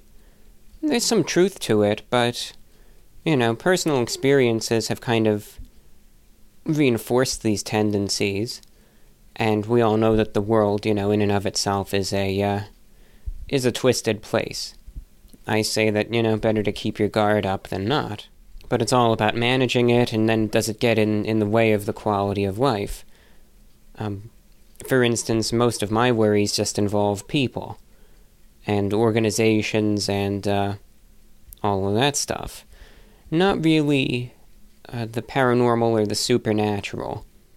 So if it gets to the point where you can't manage it anymore, and you're losing sleep, you're missing work or school or, or you know, going anywhere because let's say you're worried about demons, and it is having a definitive negative impact on your quality of life, I would recommend, and don't take this the wrong way, I would recommend seeing a psychiatrist.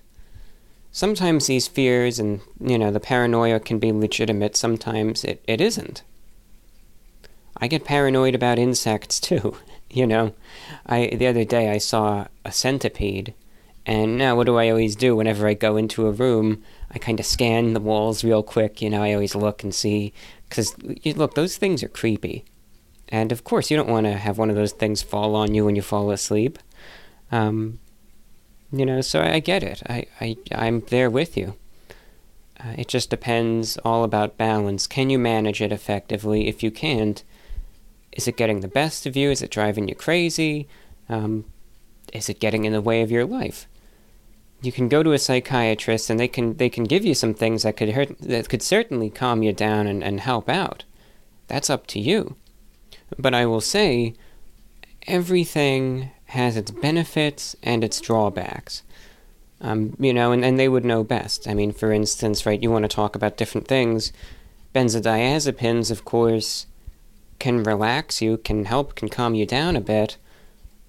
I think those work very good in the immediate, but you can build up a tolerance pretty quickly, and you could they, they are habit forming. And addiction to those things, the withdrawal is a living hell. Believe me, it's uh, it's tough, but that's just something they don't tell you. But those do those do work. SSRIs, though, are very different from person to person, and sometimes they can make you better. Sometimes they can make you worse. Sometimes you got to switch from one to the next. Similarly to SSRIs, antipsychotics are very similar. a lot of the side effects on those can be iffy, and again, some work better than others. Some mess you up more uh, than they help, but others do a good job. So that's the thing, it all depends. And everyone's different. Like me personally, I manage everything on my own without um, any prescription drugs. You know, I've tried them in the past, and it's just not for me. And having been there, I just feel like I'm better handling it, you know, by myself. But there's nothing wrong with with kind of if it gets in the way of things, getting that extra that extra help. There's nothing wrong with it. No shame in doing that, and it's purely it's purely your decision. Uh, you know, it's a case by case basis, and I just wish you the best of luck. Believe me, as I said, I've been there, and I wish you the best of luck. This next email is actually uh, for the shortwave broadcast. Um, but I just thought it would be interesting to share on this show, at least an excerpt of it. It comes in from Ronnie, who writes I've been having a lot of negative, intrusive thoughts lately, and want to share a technique I've been using to get them out of my head. I close my eyes, and in my head, I capture the thought or scenario in a bubble. As I breathe in, the bubble expands, and when I breathe out, I visualize the thought bubble exiting through my mouth. It seems that deeper rooted, fearful thoughts get stuck halfway out. When this happens, I repeat the process but use a more forceful breath and open my mouth wider until it's out. After it is out, I open my eyes and name a few different objects around me to make sure I'm regrounded in reality. Now, maybe this sounds crazy, but it's been working like magic for me. Another thing to note any intrusive thoughts that pop up repeatedly, I take a deeper look at in meditation. They're usually tied to a past trauma, just in a different presentation. Feel free to share this information if you deem it useful. Well, thank you, Ronnie. And, you know, here's the way that I look at this stuff. A lot of folks are very judgmental individuals. And they'll say, oh, it sounds this way, it sounds that way, it obviously can't work. Clearly, it works for you. And if it's having a positive effect, my goodness, keep doing what you're doing because it's something that works. And sometimes you have these thought exercises, these things you can do, these types of meditation, relaxation techniques, etc., that when you first imagine it or you first hear of it, you think, oh, there's no way this can work. Then you finally decide to try it. And it works. it really does. You know, I have I have different techniques myself that and I'll have to try this one just for the, the sake of doing so. I'll give it a shot. I know that intrusive thoughts are the worst. you know, you just want them to go away. I, I was thinking, one thing that I wish I think more people were perhaps receptive to, one capacity or another, you know, there's all different types of meditation. Um, but I wish people were more receptive to meditation. I think one of the issues is that meditation, in my opinion anyway, requires patience and an open mind. Unfortunately, the way this world is, primarily society, I'm not saying everyone is this way, but we're so used to everything being so fast and immediate. You know, we're in an instant gratification culture. We want everything to happen our way, and we want it to happen now. And if it doesn't, we're fed up, it obviously doesn't work, etc. I think for meditation to be effective, you can't have that mindset. You can't really go into it, you know, with a sense of being insincere and just saying, you know, I want results, and expecting to sit there and just let it do the work for you. I think you will need some patience. You will need some discipline. You will need to have an open mind. Don't expect results, just let it happen, whatever that might be. That's my view. That's how I try to look whenever I, I try to do little meditative exercises. I say, look, I'm not going into this to expect you know, 30 minutes later to be a different person or to have these issues go away. But whatever happens, happens. And at the very least, I might be a bit calmer and relaxed than when I went into it. And it works. I think the problem is that meditation, again, I think it is effective. It's not a cure all, but it could certainly help the mind in, in some capacity. Unfortunately, the entire practice of meditation I think directly clashes with a lot of how this world is. Because again, you go into it, you want you want quick results, you're not going to get it. And then yeah, it's going to be a waste of time and you're you're going to sit there and it'll be what's the point of this? Well, there really isn't any. It's all I think the mindset going into it as well. Just try to be open-minded and let it take its course, whatever that may be. So thank you, Ronnie, for your email. Jack in Manchester, England. Uh, he just said, uh, I just want to say you're a huge inspiration for me to start my own YouTube channel. Goes by the name The Snackhead Cowboy. I've been uploading content since 2019. I currently have 95 subs, so this year I'm hoping to get 150. Wanted to ask, do you ever keep an eye on the fast food releases we get here in the UK? I recently reviewed the new Katsu Curry McNuggets, and they were great. So, Jack in Manchester. Thank you, Jack. Uh, I, you know, I can't say keep up to date completely, but I do keep track of them here and there. And I have heard of those nuggets, and they sounded really interesting. So, uh, thank you for writing in. I wish you the very best of luck, by the way, with your channel. My, my best advice for you is to just keep doing, you know, keep doing what you enjoy doing. Upload regularly, you know, maybe keep it at a schedule or whatnot. And uh, just keep, you know, put your best foot forward, keep on keeping on. And as long as you enjoy what you're doing, that's the most important thing about it. You know, when I started my YouTube channel, I started it in 2011. I made videos every single week. You know, that's why it was the report of the week, because it was a weekly thing. And I did videos every single week up until early 2013. And in that span of two years, I only had 200 subscribers. And that was it. But that didn't stop me from doing what I liked doing. I enjoyed the videos, I had a lot of fun with it, and uh, that's what matters in the end. So as long as you enjoy doing the reviews, put your best foot forward, you know, just keep uh, uploading regularly, interact with your community, and uh, I think you'll have that 150 subscribers in no time. So best of luck to you, my friend. Next email comes in from Andrew in Tampa, Florida, listener since 2018. I was wondering if you knew of a virtual reality game called VR Chat. No, I haven't. Um, I, I haven't, so you continue. Recently on New Year's, the player count has peaked to the highest it's ever been, with about 60,000 players. The community on this social game has been growing fast ever since the pandemic started.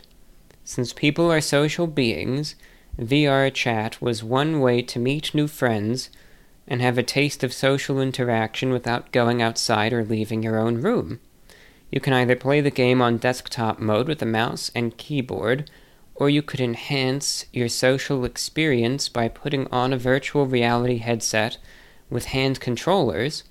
You can have an even better experience with devices on your hip and feet to track motion on those areas.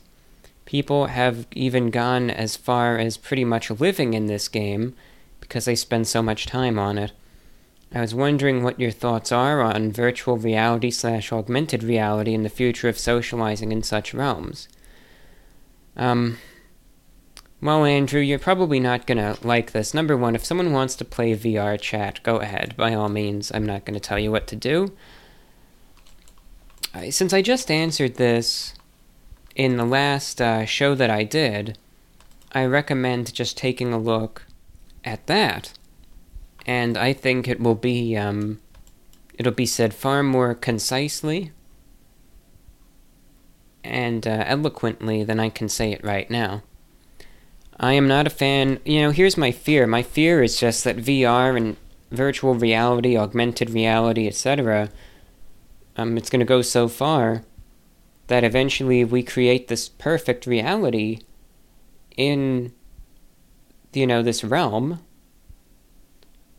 and we neglect the world around us as a result and we live in this dystopian nightmare where we've sold our souls out to this fake paradise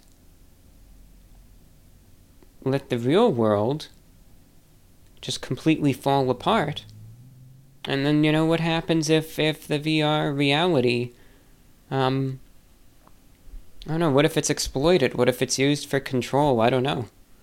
So I just have I think VR and stuff is going to be the future whether I like it or not, and I'm just going to have to be dragged into it kicking and screaming. But hopefully that future personally, I hope it's a ways away you know, it'll happen when it happens, but if it does, um, hopefully these fears won't be realized, and hopefully it'll be better than what I think about it. So we'll see. Very interesting either way. I'm, I'm not surprised, you know, with the lockdowns and stuff, why this has uh, become so popular. It makes perfect sense to me. This listener goes by the name Soup uh, who says if you haven't spoke with your primary care physician or a dietitian, you may want to. I've had dental trauma issues, and it took work to get my body used to absorption again. Chugging Ensure a couple times a week anyway. So thank you for your for your uh, concern, Soup. And I think I'm doing all right. I think I'm doing all right. Um, you know, if something's horribly wrong with me, then something's uh, horribly wrong with me. But no, thank you for your care, though. I mean, I'm still here. I'm still doing all right. All right. Next email comes in from Kath, who says, "San Francisco loves you." Hey, when I was in college, we used to get Taco Light at Taco Bell. They were awesome. They won't make them anymore um, because they, they, they were more calories. I make my own now uh, with soft tacos in oil on the stove and then add my fixings. Uh, next time you're there, maybe suggest. We love you. I seriously would have voted for you. Um, my best Christmas gifts were your mug and t shirt, which I'm wearing right now.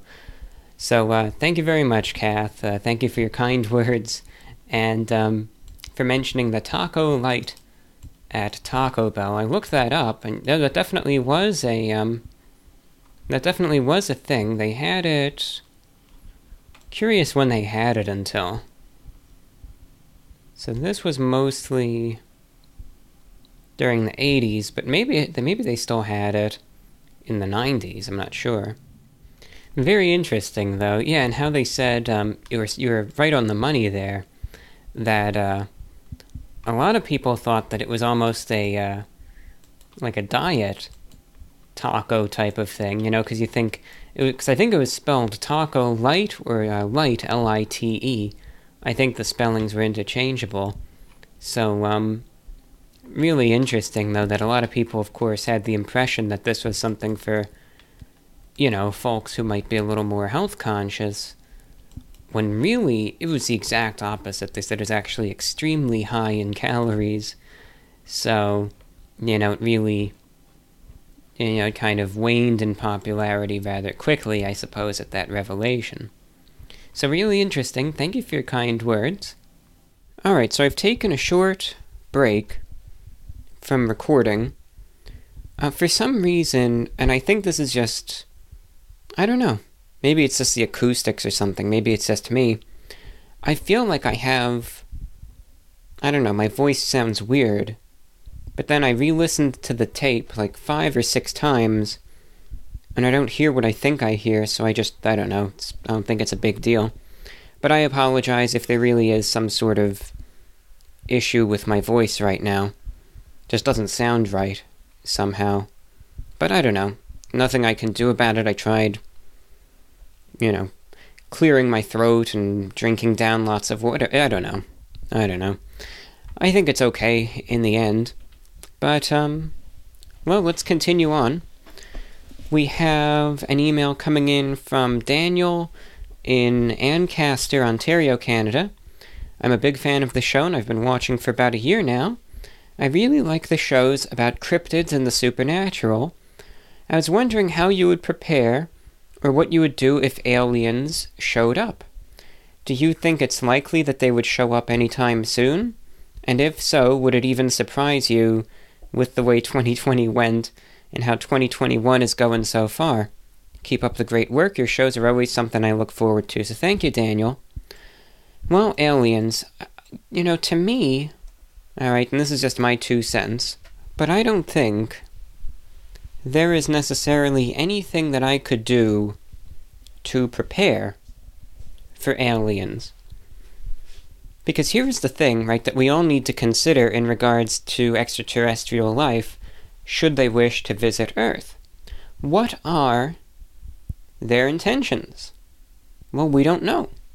So, therefore, how can you necessarily prepare through something that you don't really even know what to expect. So, in the end, to me, there is no way to prepare in any way, shape, or form if aliens were to show up.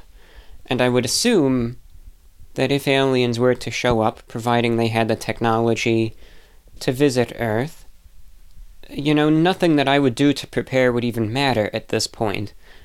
I think it's the epitome of a situation that you say, well, you know, it's out of my hands. Because it really is. There's like, there's nothing that you can do to better yourself when we don't even know what their intentions would be. So, in that regard, I'm just kind of resigned to fate. And it's like, well, if they are benevolent, that's great. And if they offer peace and goodwill and, you know, whatever, that's fantastic.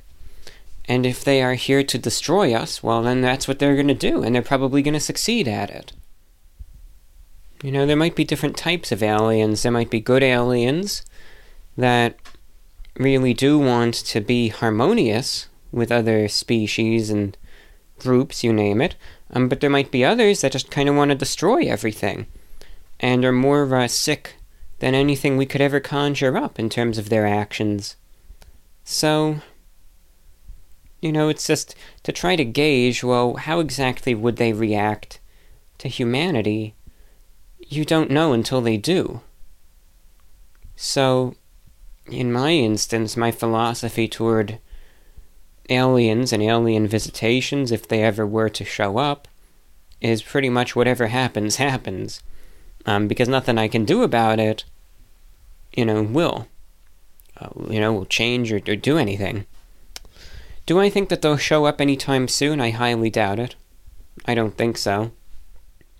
I think if extraterrestrials are aware of Earth, uh, they're kind of just doing a wait and see type of observation, as opposed to any sort of grandiose, you know, there they are coming in and you know, and uh, and so forth.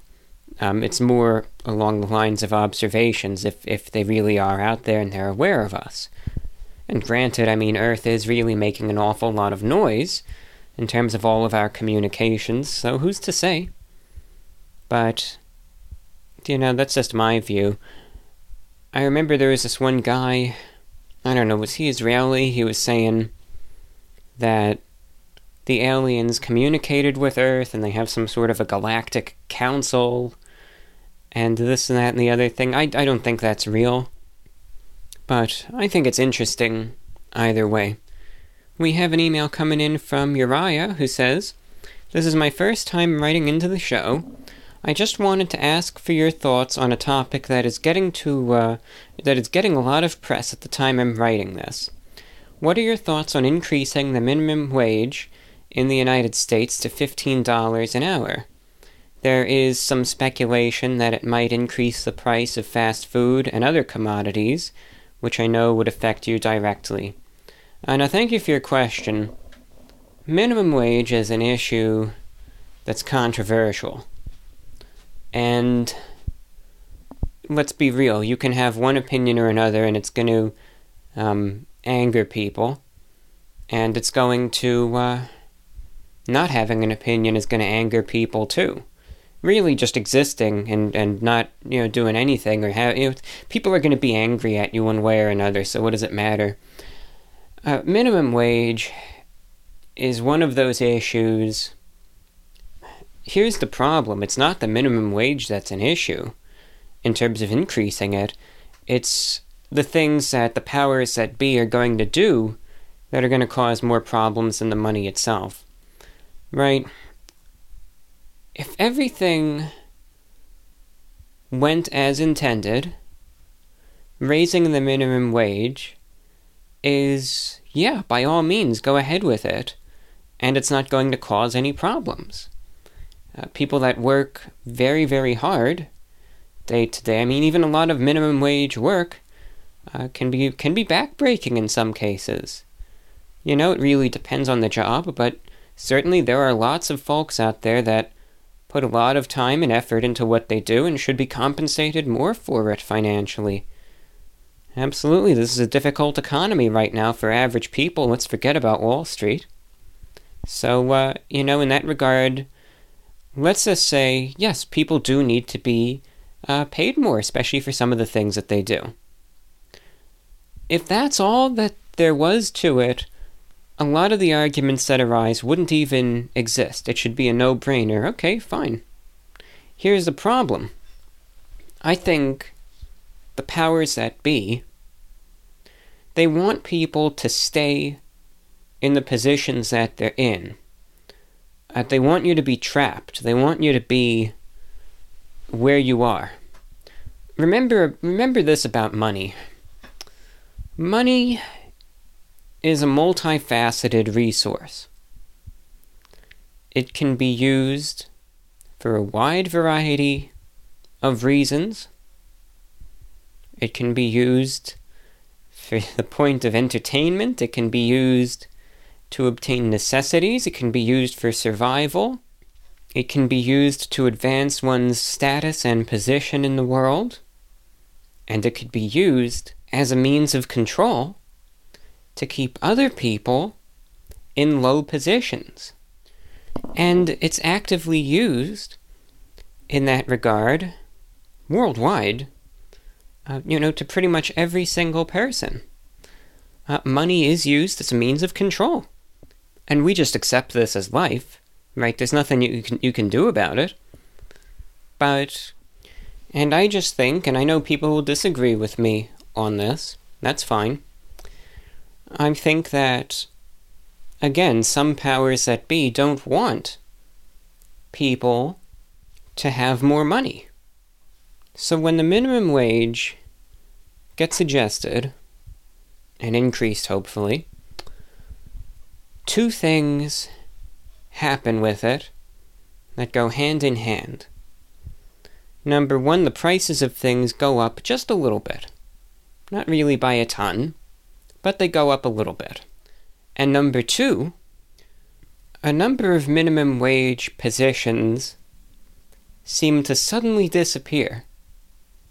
And all of a sudden, this technological innovation that we've been talking about and expecting for years and years all of a sudden just happens to materialize. Oh, just now, isn't the timing ever so convenient?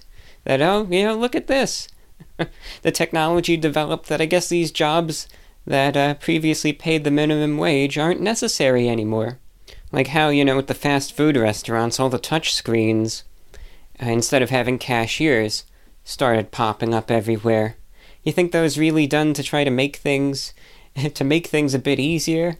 Or was it done just so that they can do away with a couple extra workers, a few few less people to pay? Right?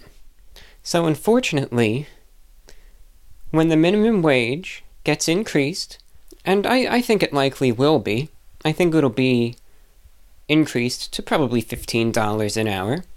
Or at least, you know, it, it, I think there will be an increase one way or another. The sad thing about it, though, it'll be like nothing ever changed.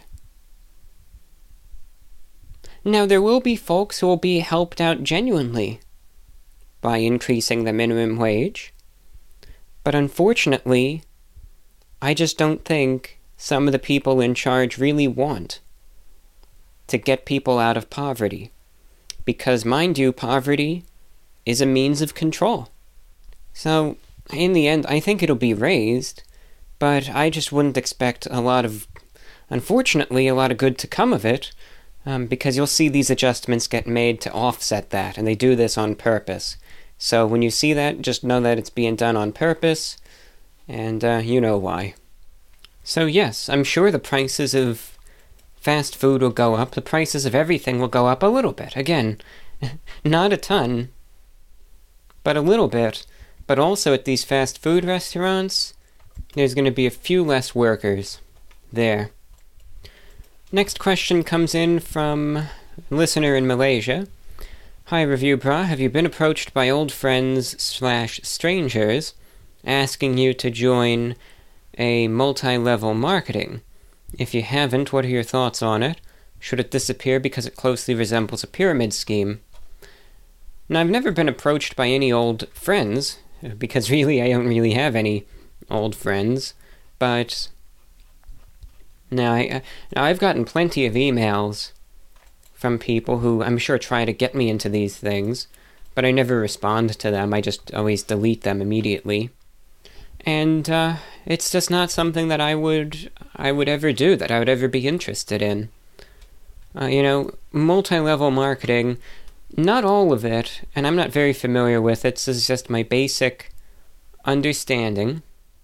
They aren't all scams, and they aren't all illegitimate, um, but it's pretty close to being uh, the case. I mean, most people that ever even participate in multi level marketing barely make anything.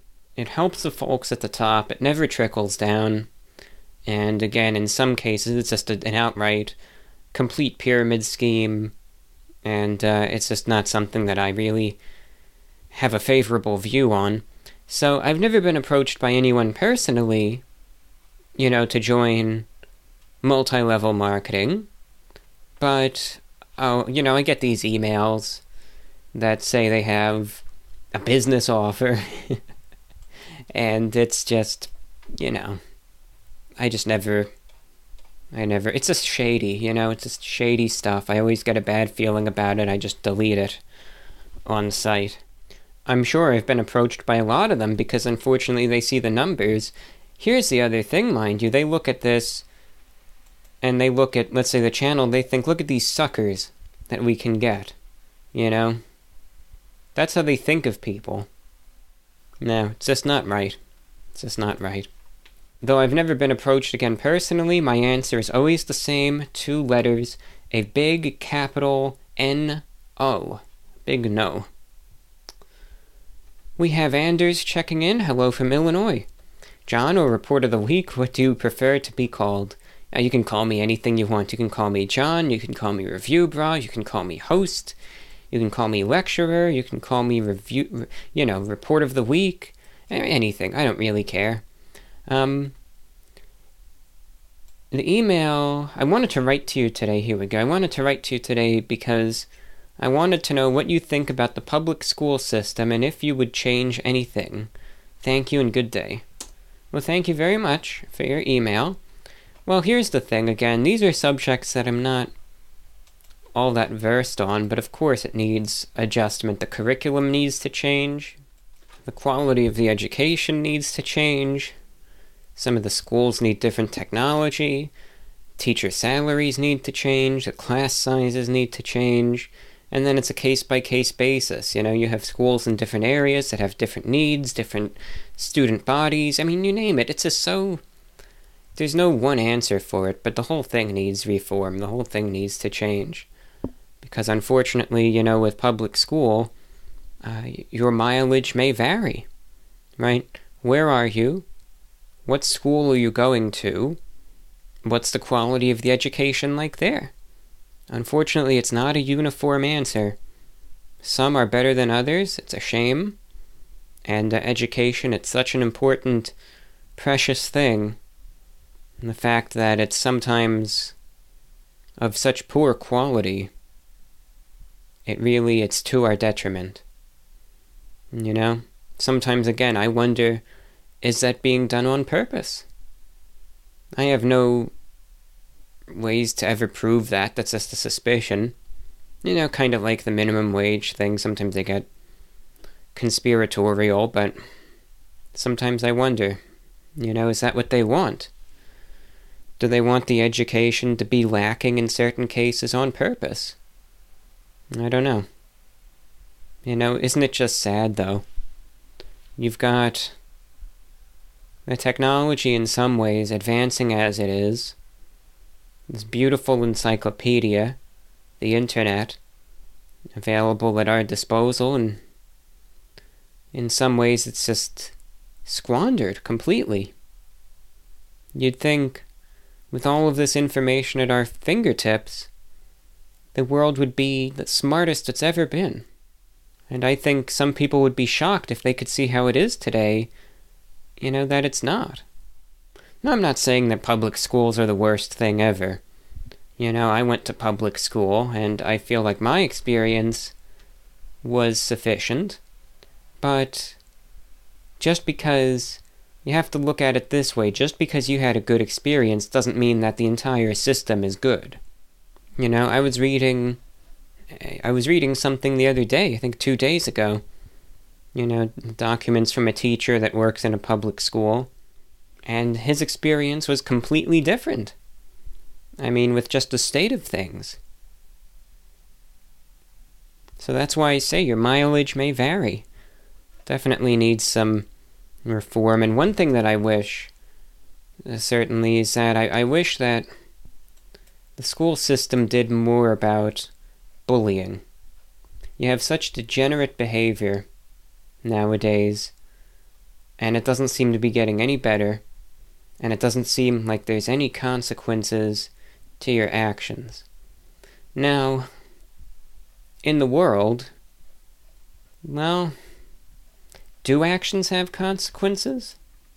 I don't know. I don't know. Sometimes, you know, it feels like in school, especially very young, you know, when you're real young. I'm talking elementary school and preschool in the very early days. They try to instill, you know, to be a good person and that you have to follow the rules or you're going to be in trouble. And to treat each other well, to treat each other respectfully, etc.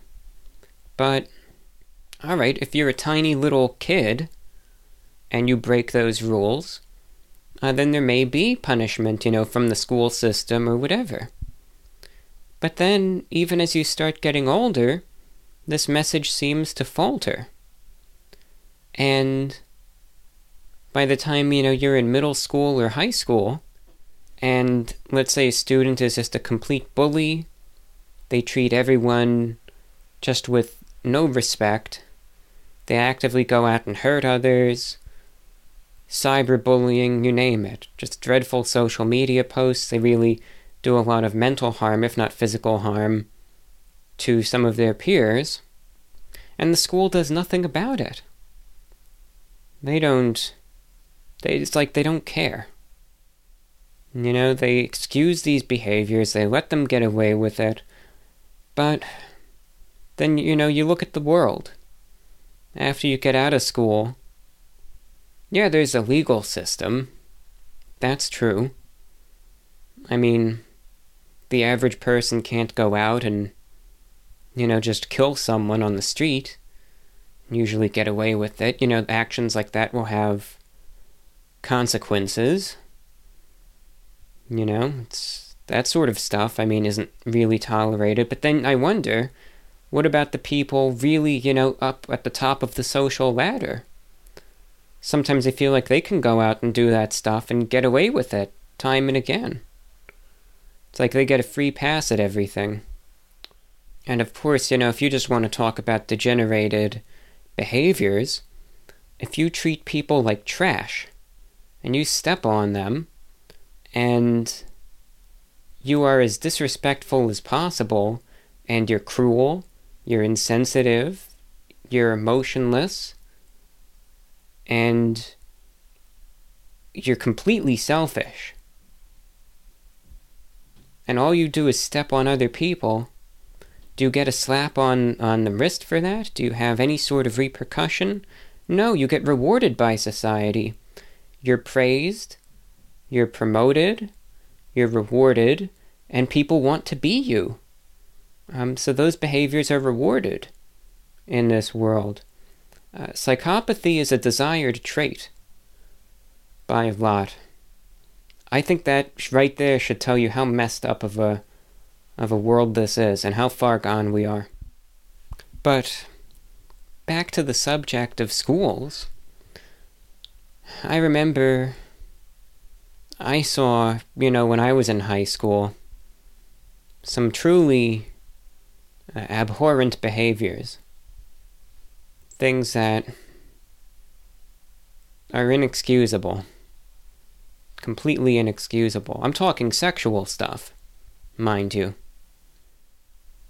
You know, things that I think, especially today, uh, could be considered, you know, in some cases, at least at, at a very, very minimum, sexual harassment. Um, possibly as far as, you know, a degree of sexual assault. Was anything done about it? No. Did teachers and administrators know about it? Yes.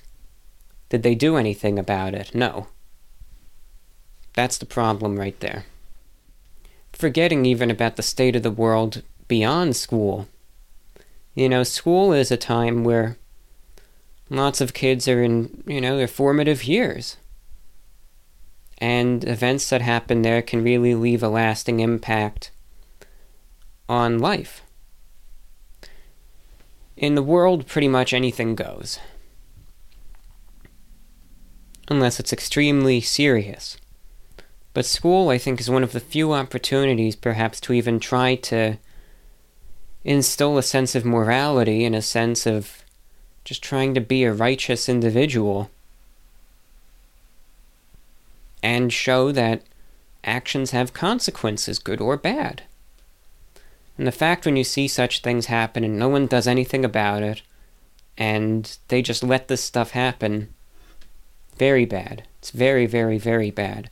You know, forgetting even about curriculum and all of that stuff, that's something that needs to change ASAP. Bullying and all of the perversion in that in that realm they shouldn't just, you know, let it slide, put it under the rug. That needs to change. That would be the first thing I would change. And then w- start working on everything else after that. It's just, what can you do? You know, what can you do? I know I said it earlier in the show. I know that this one is kind of negative, this, this broadcast. But you know, I've talked about this before. I'm not one of those people that is unnaturally positive. I, I think there's something kind of creepy about that, you know, to be like perpetually smiley 24 hours a day, seven days a week. Um, you know, you have your good days, your bad days. Some days you're in a better frame of mind than others, but I think like the people who just say, "Oh, you know, just don't think about that. You know, just uh, you know, just smile." I don't know. I've just never been one of those people. And I had a few complaints the last show, and I'm sure I will again this time around. They say, "Well, you're too you're too negative. I don't want to listen to that. I want to hear some positivity." But I, I've I've said this in the past, and I say it because I mean it. You know, I, sincerely mean it. I try to balance things out. I try to, you know, have a mix of emotions. Uh, sometimes, you know, you it, it, it's really the luck of the draw. Some shows will be more positive than others. But I've expressed that. I'm just not going to, you know, kind of take take a coat hanger and uh, you know, shove it in my mouth and force a smile um, because that's what you're supposed to do. So I know that some shows are going to be more down in the dumps than others. I figure this is one of those shows. But in the end, you know, this is my broadcast, and I, I'll conduct it as I wish. It's just I don't believe in forcing emotions. It's very, it's creepy and robotic. But there will be more, there, there will be shows more positive down the line, I'm sure. It's, you know you need to have a balance. You can't look at everything with a smile on your face. You're not going to get the full picture or the truth about how this world really is. Sometimes I think, not always, but sometimes some negativity can be eye opening in a sense. You just can't let that completely consume you. So that's why, you know, I always talk about balance because it's true. You need some, you know, some good and some bad. It can't just be one or the other. You can't be totally jaded but you just can't be living, you know, in another world either. Um, yeah, just like this email. See, this, and this is true. I know this is how a lot of people might be feeling. Um, but this is a good, this kind of took the words right out of my mouth. Uh, Mike in Phoenix, Arizona writes, uh, in regards to the predictions show, thanks for sharing everyone's prediction. I've got to say it was a bit depressing to hear all the negativity. However, I do feel that it's best to prepare for the worst and hope for the best. Right? And see, that's an honest view, you know? Yeah, I, I know these shows can sometimes, I'm sure to some, be a bit down, be a bit of a downer, but that's how I try to look at things, you know? Prepare for the worst and hope for the best. Um, but anyway, continuing on uh, with this email, my question for you is what's the most beneficial way for me to listen to the podcast in terms of your success, both listener wise and monetarily. I normally listen on YouTube, but did so via a podcast app for the predictions show. I want to ensure I listen the most beneficial to you way. Uh, the only way that this show has ever even benefited monetarily um, is through YouTube listens and YouTube only. Uh, and that's it. I do not make a single cent off of any other platforms. Like if you tune in on any other platform, and I know I'm on a lot. I know I'm on, you know, SoundCloud, Spotify, iTunes, Google Play, or whatever they call it these days, Google Music or, or something like that. I don't know. There, I know there's another name for it. Stitcher, Pocket Casts, TuneIn, Amazon Podcasts, iHeartRadio. If you tune in on the shortwave, if you tune in on AM radio, I make zero dollars and zero cents from any play. You know, 100,000 people could listen on any of those platforms, but there is no monetization on any of them. On YouTube, there's a little bit of monetization, but not a lot. A lot of content on the podcast channel because I talk about oh, the dreaded non advertiser friendly uh, current events, you know, and all of that stuff. Um, they either get demonetized or uh, the ad rate is very low. Uh, financially speaking, this is not a profitable show at all. Um, I'm very lucky to break even. That's why I've kind of started, thankfully, with these these uh, sponsors that help the show it kind of helps it to break even a bit. But this is not a for profit broadcast um, because there's no profit to be made. So I don't do this show to make money. Uh, I never have. There's no money to be made. I do this show because I like doing it. And I enjoy getting at the microphone here and uh, just sharing my thoughts. You know, same thing with the shortwave broadcasts. Uh, I think in all of the years I've been doing this, I don't think it's ever once operated at a profit. A lot of the time it just breaks even, month to month, and that's it. But it's not, this is not my bread and butter. I put so much time to this because I like doing it. I like sharing my thoughts, and you guys are a fantastic audience. Um, but really, there's just no such monetary gain. So if you do listen to the broadcast, again, theoretically, um, you know, the best way would then be via YouTube, but even then, you know, the impact of that is kind of debatable. Um, plus, I know now, you know, the YouTube broadcasts, I just have to self censor them, so you're not really getting the full show. I mean, in the end, just, uh, you know, just go with whatever, whatever platform you really want to go with. The only the best way I would say otherwise uh, to support this show just mind you that number one the advertisers who do advertise on it um, I'm not saying like the regular ads again if something's monetized but at the beginning of the show the ads that I kind of voice over they are a big help. So if any of their services interest you um, certainly consider giving them your patronage and otherwise, if anyone is feeling generous, of course, donations via PayPal to VORWINFO at gmail.com are appreciated, or via Patreon at patreon.com slash the report of the week. Um, but that's it. You know, this show isn't a cash cow. It's just something that I do um, because I like doing it. And that that's all that there is to it. That's just one thing in regards to radio or podcasts, um, you know, there's an old saying in terms of, of radio. They say radio never makes any money, and it's true. You know, just if you want to get into radio and do a podcast or a radio show, do it because you want to do it. Um, because financial motivation is non existent. So it's just it's it's a good medium if it's something you're passionate about, which I am. I love doing the audio work, so that's why like that doesn't bother me. Um, that's why it's like the, all the time and effort I, I put into doing this. Uh, you know, again, like we were talking about with money, a lot of people I think are conditioned that money is literally everything. Now, in this world of ours, yes, money is important, and a lot of us can't survive without it, of course.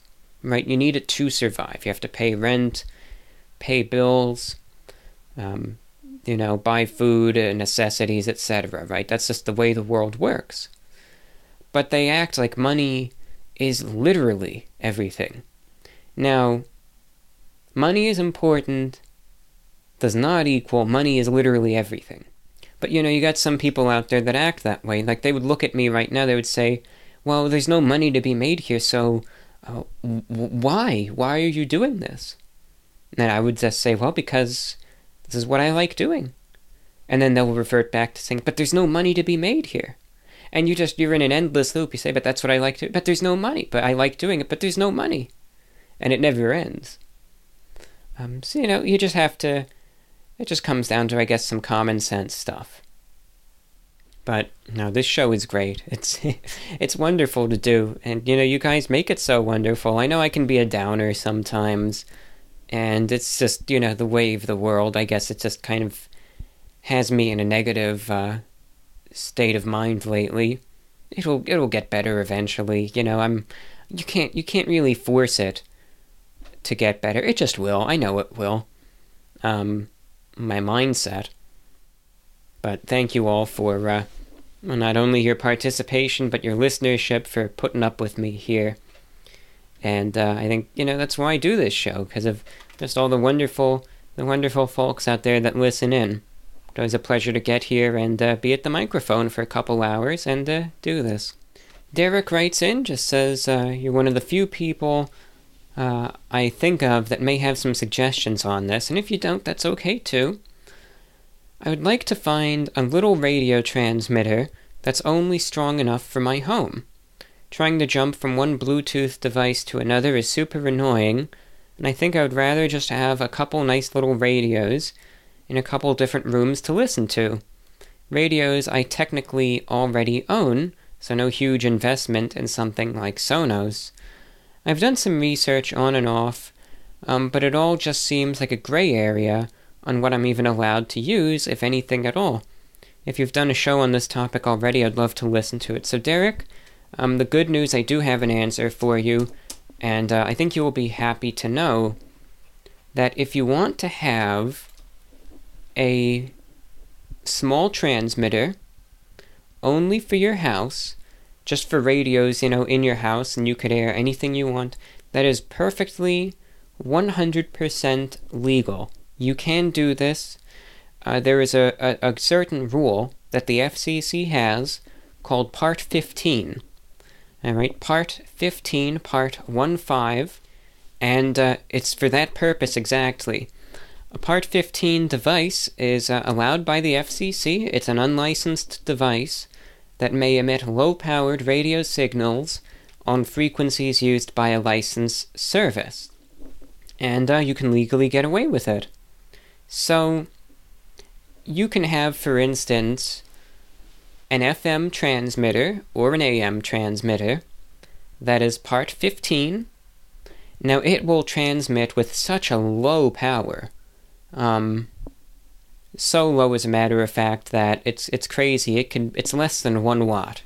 So it is an extremely low power transmitter, and uh, it's exactly like what you're looking for. The range of the Part 15 transmitter is usually just well, pretty much your house. And that's it. So that's why it is perfectly functional and legal and allowed uh, for that reason exactly. So Derek, just look up Part 15 transmitter.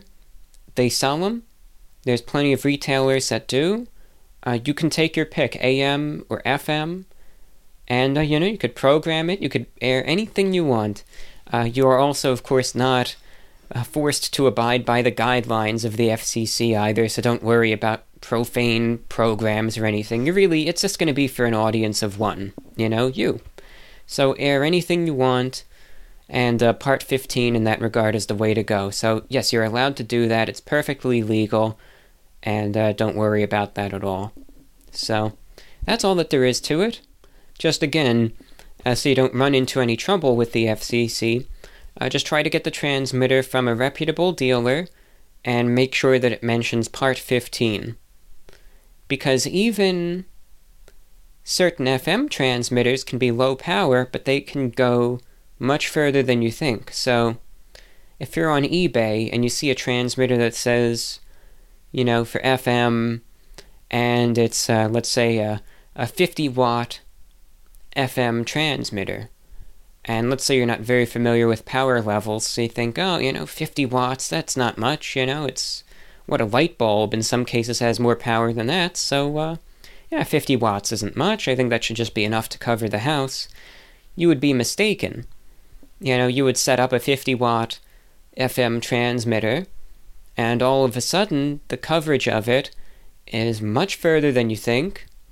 It covers, you know, a couple miles at least, prob- probably more. And now you're operating an illegal pirate station. Now, in terms of pirate radio, I'm not against it. I actually support pirate radio. Um, but you have to be responsible with it, you know? Don't interfere with anyone. Get a good quality transmitter that doesn't interfere with any other stations or frequency ranges. So just have a clean signal. Don't bother anyone else. Don't get in the way of things. And uh, you know that's all. If you're gonna if you're gonna do a pirate station, just be responsible. Don't interfere with anyone or anything else. That's where I draw the line. Like sometimes you have these pirate FM transmitters that are made very, very poorly, so the signal kind of splatters on other frequency ranges and causes interference. And unfortunately, right above the FM band is the aircraft band that lots of airports and commercial uh, and private airplanes use. So sometimes you'll get these pirate FM stations that have these cheap transmitters that their station interferes with the frequencies for airports. If that's the case, then I think the FCC should mercilessly go against them uh, because they're causing issues, right? They're literally causing the detriment of very important services. The good news, though, again, is that if you get a Part 15 transmitter, that again is very, very low power, it's under 1 watt. I mean, it's like 0.0015 watts or something. It's so low that it won't cause any interference to any of these services, so don't even worry about it. So it's a really good ser- it's a really good service. Um, it's very useful and it's used especially uh, these days by lots of churches. You know, especially early on in the pandemic, right when there were either strict occupancy limits uh, to churches, or if they were shut down completely, uh, what a lot of churches would actually do is they would get a Part 15 transmitter that would be, you know, just strong enough to, uh, you know, cover, let's say, the church parking lot, and have the congregation gather there, and then, you know, the the minister would pretty much say, all right, you know, tune to, uh, you know, 99.3 FM on your car radio and broadcast, you know, the sermon over that. And that's a legal way to do it. So I know, you know, in, in many of those cases, Part 15 transmitters were uh, used extensively, you know, especially as the coronavirus was shutting everything down. Um, Part 15 is also used in some cases by some smaller uh, school and college radio stations it's used by some realtors. They have what they call a talking house transmitter, which uh, is kind of as you're driving by a house for sale or whatever, you know, you can listen on an AM or FM station and it talks about what all the, uh, you know, why you should spend all this money on this house, etc.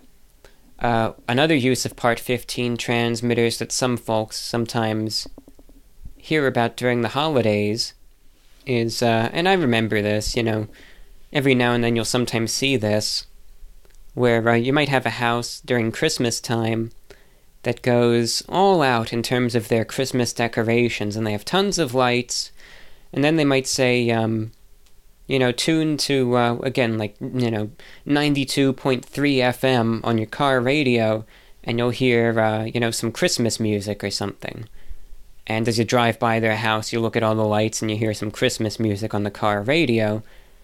Sometimes you think, well, how exactly do uh, do they do that? Do they do that legally? Well, they use a Part 15 transmitter, and that's how you can do it. So, I even saw an example of that this Christmas.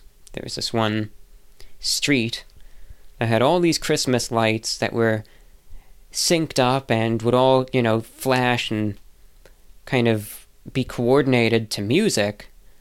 And you can tune to an FM frequency and you can listen to the Christmas music that it's all synced to. And that's how they did it, again, through a Part 15 uh, transmitter. And they could do that legally. That's, you know, if an FCC agent were there and drove down the street, it's not a pirate station, it's perfectly uh, legal under those, those guidelines. Now, theoretically, I mean, you can get very exact and you can have devices that'll measure the signal after a certain distance, and, you know, if it's over whatever, you know, whatever this level of microvolts per meter or something, then it's no longer Part 15 compliant. But again, most of these transmitters, it never gets to that point. If you buy an honest, legitimate one, you're not you're not going to run into any issues. It will never be visited by the FCC. Don't worry about it. So that's uh, that's what it comes down to. But yeah, you're in you're in uh, good luck. That's how you do it, and uh, perfectly by the book. No one will give you any problems for it. And it's one of those things a lot of people don't really know that you can have, yeah, a mini radio station. You're not going to reach anyone unless, like, you live maybe in, you know, downtown New York City, and then you might be able to reach, you know, people in your apartment building and maybe the apartment building across the street or something, and, eh, you know, then you might get a couple listeners. But for most folks, you know, you won't reach anyone, but this is just for personal use, really.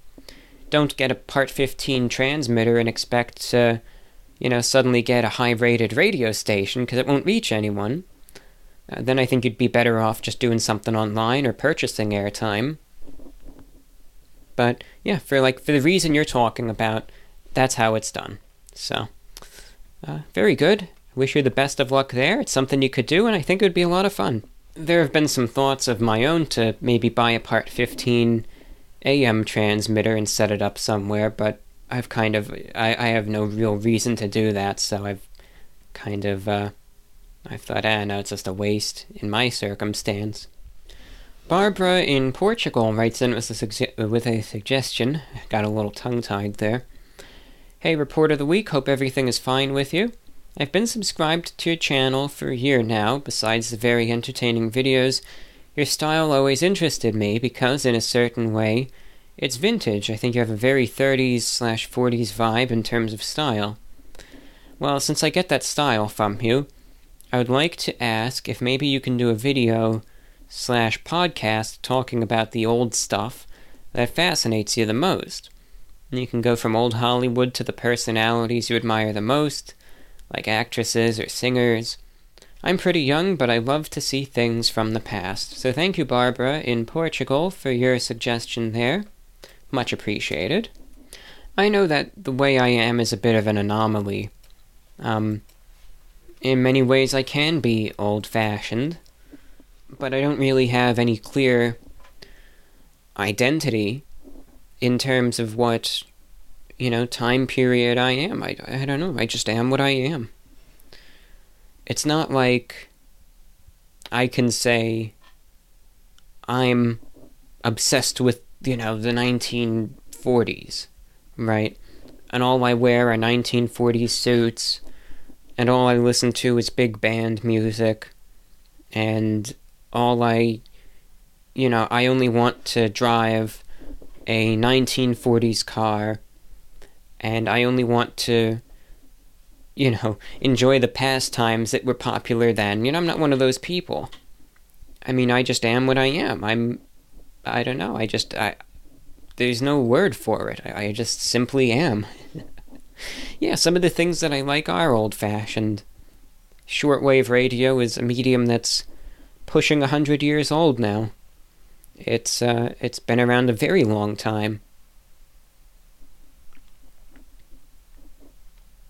The clothing that I wear is not 1940s, it's actually modeled after the 1980s and 90s, But the clothing in the 1980s and 90s, uh, formal menswear I'm talking about, were in a way modeled after the 1940s. And, uh, you know, it's like, I don't know, rip off 1940s clothes. But that's one thing. Um, a lot of the music I listen to, though, is iffy.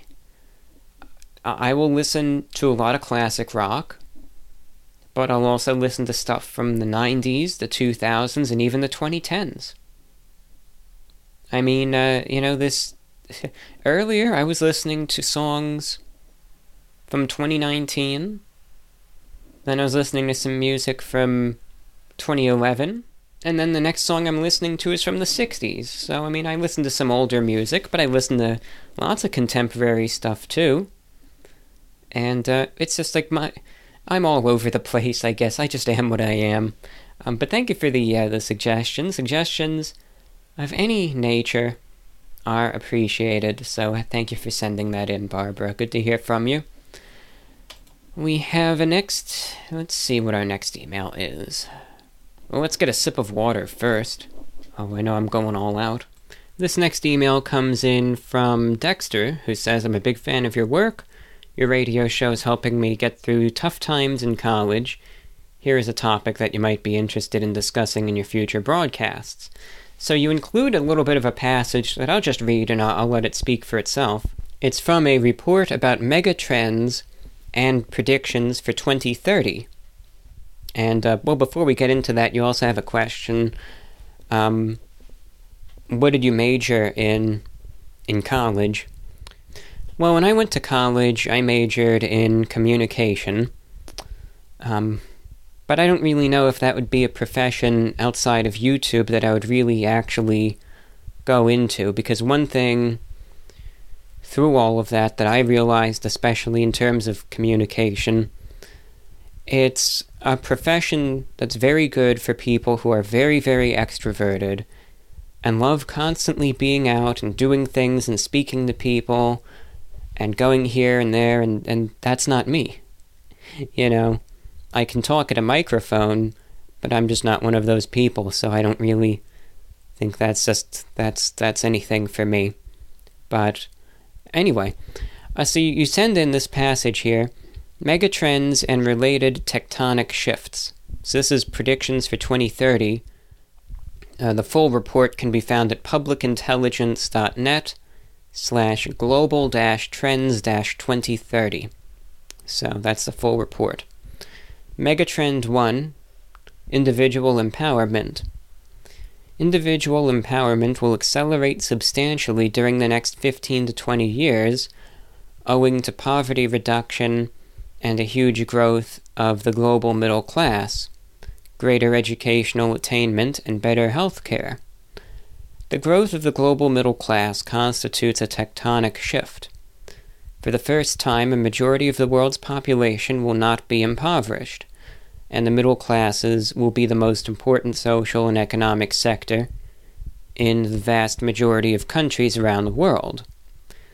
Individual empowerment is the most important megatrend because it is both a cause and effect of most other trends, including the expanding global economy, rapid growth of developing countries, and widespread exploitation of new communications and manufacturing technologies.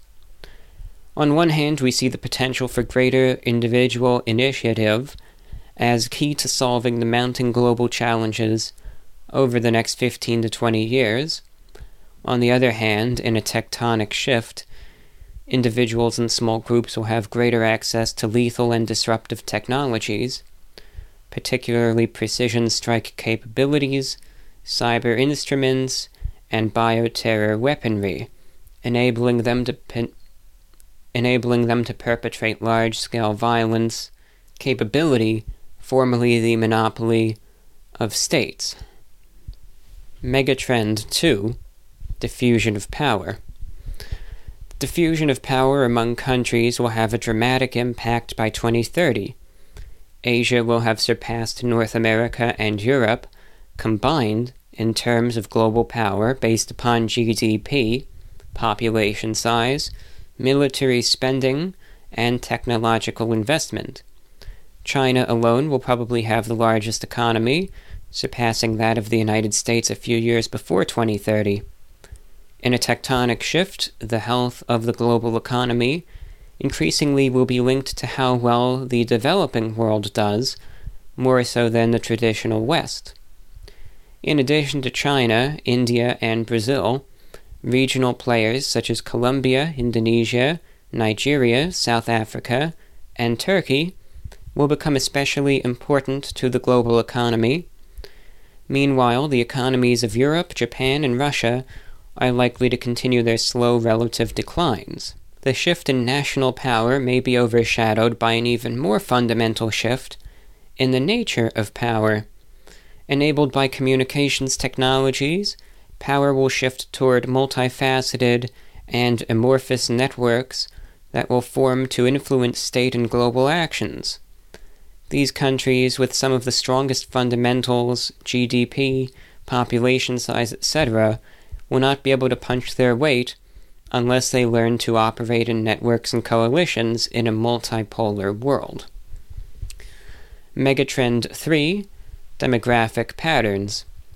We believe that in the world of 2030, a world in which a growing global population will have reached somewhere close to 8.3 billion people, up from 7.1 billion in 2012, four demographic trends will fundamentally shape, although not necessarily determine, most countries' economic and political conditions and relations among countries. These trends are aging, a tectonic shift for both the West and increasingly most developing countries, a still significant but shrinking number of youthful societies and states, migration, which will increasingly be a cross border issue, and growing urbanization, another tectonic shift, which will spur economic growth but could put new strains on food and water resources. Aging countries will face an uphill battle in maintaining their living standards. Demand for both skilled and unskilled labor will spur global migration, owing to rapid urbanization in the developing world. The volume of urban construction for housing, office space, and transport services over the next 40 years could roughly equal the entire volume of such construction to date in world history. And megatrend number 4 growing food, water, and energy nexus. Demand for food, water, and energy will grow by approximately 35, 40, and 50% respectively owing to an increase in the global population and the consumption patterns of an expanding middle class.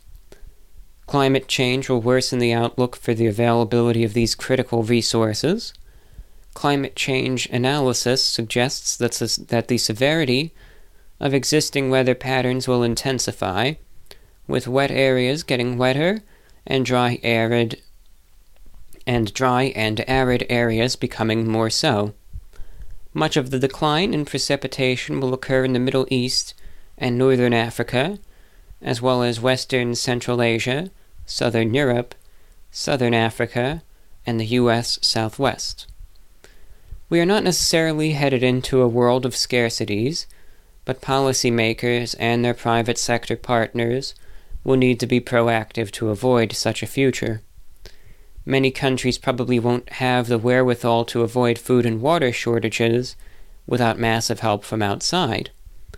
Tackling problems pertaining to one commodity won't be possible without affecting supply and demand for the others. Agriculture is highly dependent on accessibility to adequate sources of water as well as on energy rich fertilizers. Hydropower is a significant source of energy for some regions, while new sources of energy, such as biofuels, threaten to exacerbate the potential for food shortages.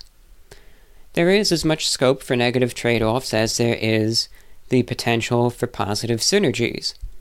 Agricultural productivity in Africa, particularly, will require a sea change to avoid shortages unlike Asia and South America, which have achieved significant improvements in agricultural production per capita, Africa has only recently returned to 1970s levels.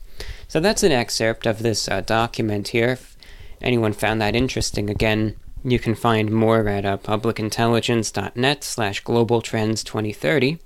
So thank you, Dexter, for your uh, views and for sharing that.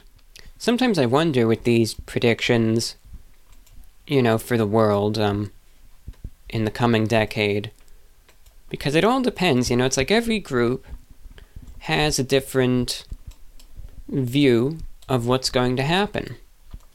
I mean, I still remember in 2011, which I can't believe that's a decade ago now. Isn't that crazy? Wow. It, it's like that's one of those things that uh, just hits you. But I remember in 2011, you know, 10 years ago, watching a video on YouTube um, the world in 2020, you know, 10 years in the future. And of course, now here we are talking about 2030, you know, 10 years from now. But that video from 20, you know, that I saw in 2011 about what they felt the world in 2020 would be proved to be very inaccurate. Uh, it was not like how they said it would be at all. And it was definitely inaccurate in that regard, where they said everything in your house would be smart and touchscreen, be that your bedside table, to your bathroom mirror, to your kitchen counter, you know, everything is smart and internet connected. And obviously, that's not the case. You know, there's some smart devices, but not everyone's along with that either. I don't want to live in a smart house.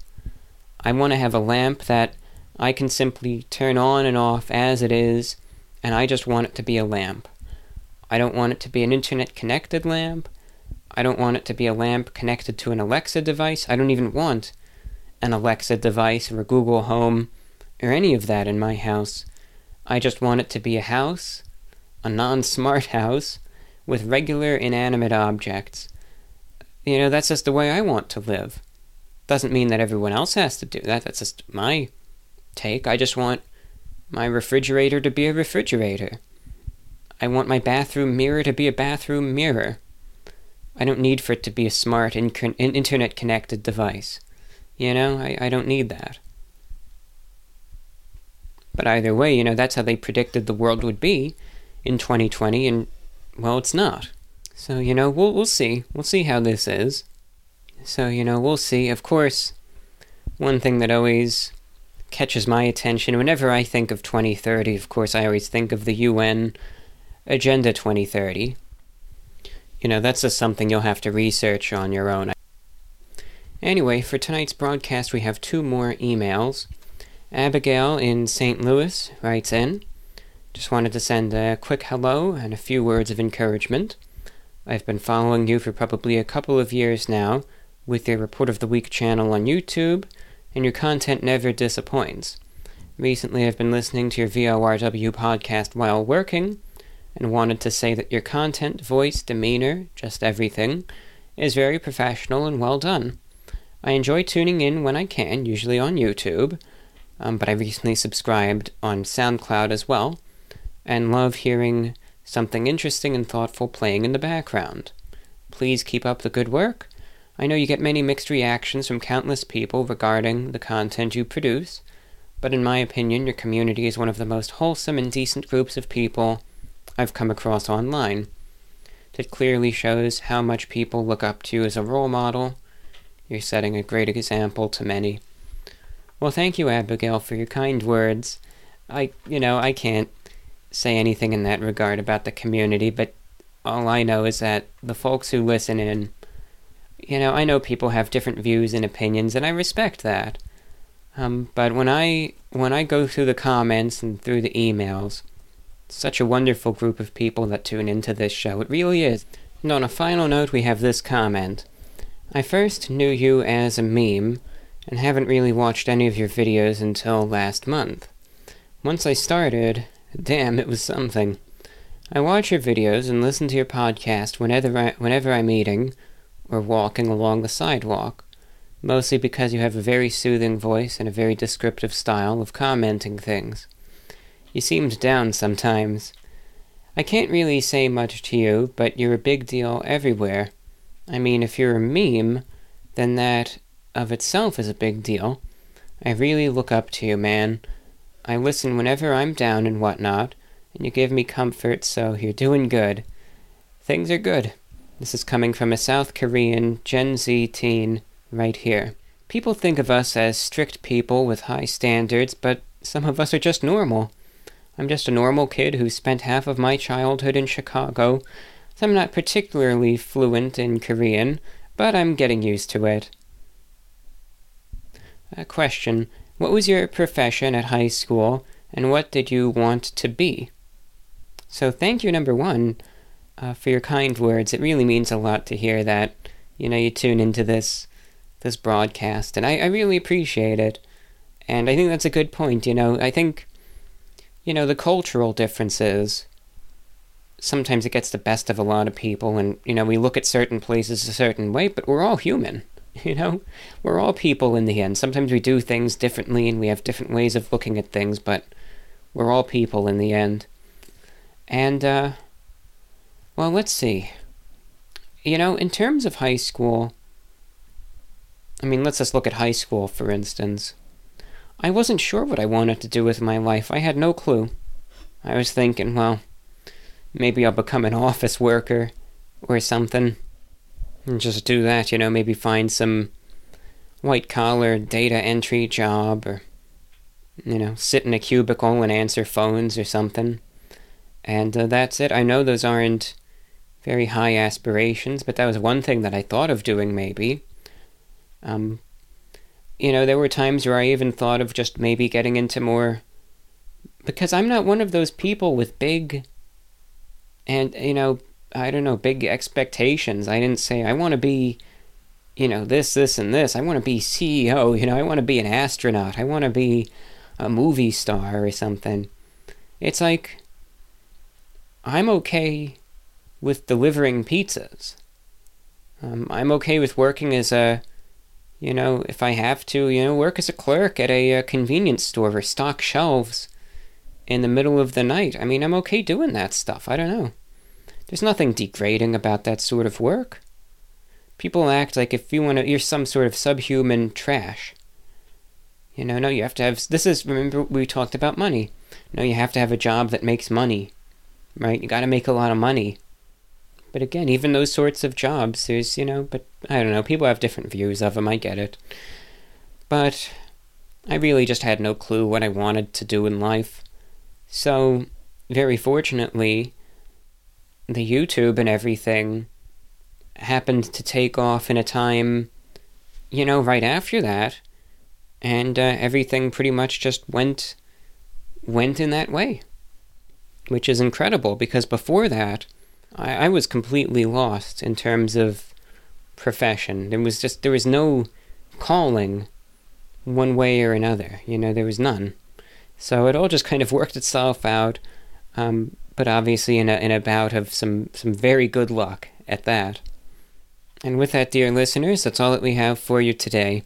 Any feedback is welcome at VORW info at gmail.com. I'm sorry that the show today was, uh, you know, I, I know some would call it a downer, but, you know, you never know what you're going to get. So uh, just please hang in there. It's just, I think, the state of this world full of negative energy at this point. But who knows? By the time we reconvene again at the microphone, maybe a week or two from now, uh, maybe things will be better. You know, who knows? We'll see. We'll see what happens. We'll take it, you know, day by day one step at a time, one foot in front of the other. With that, please be safe, be healthy wherever you are. Be a good person, be respectful to each other.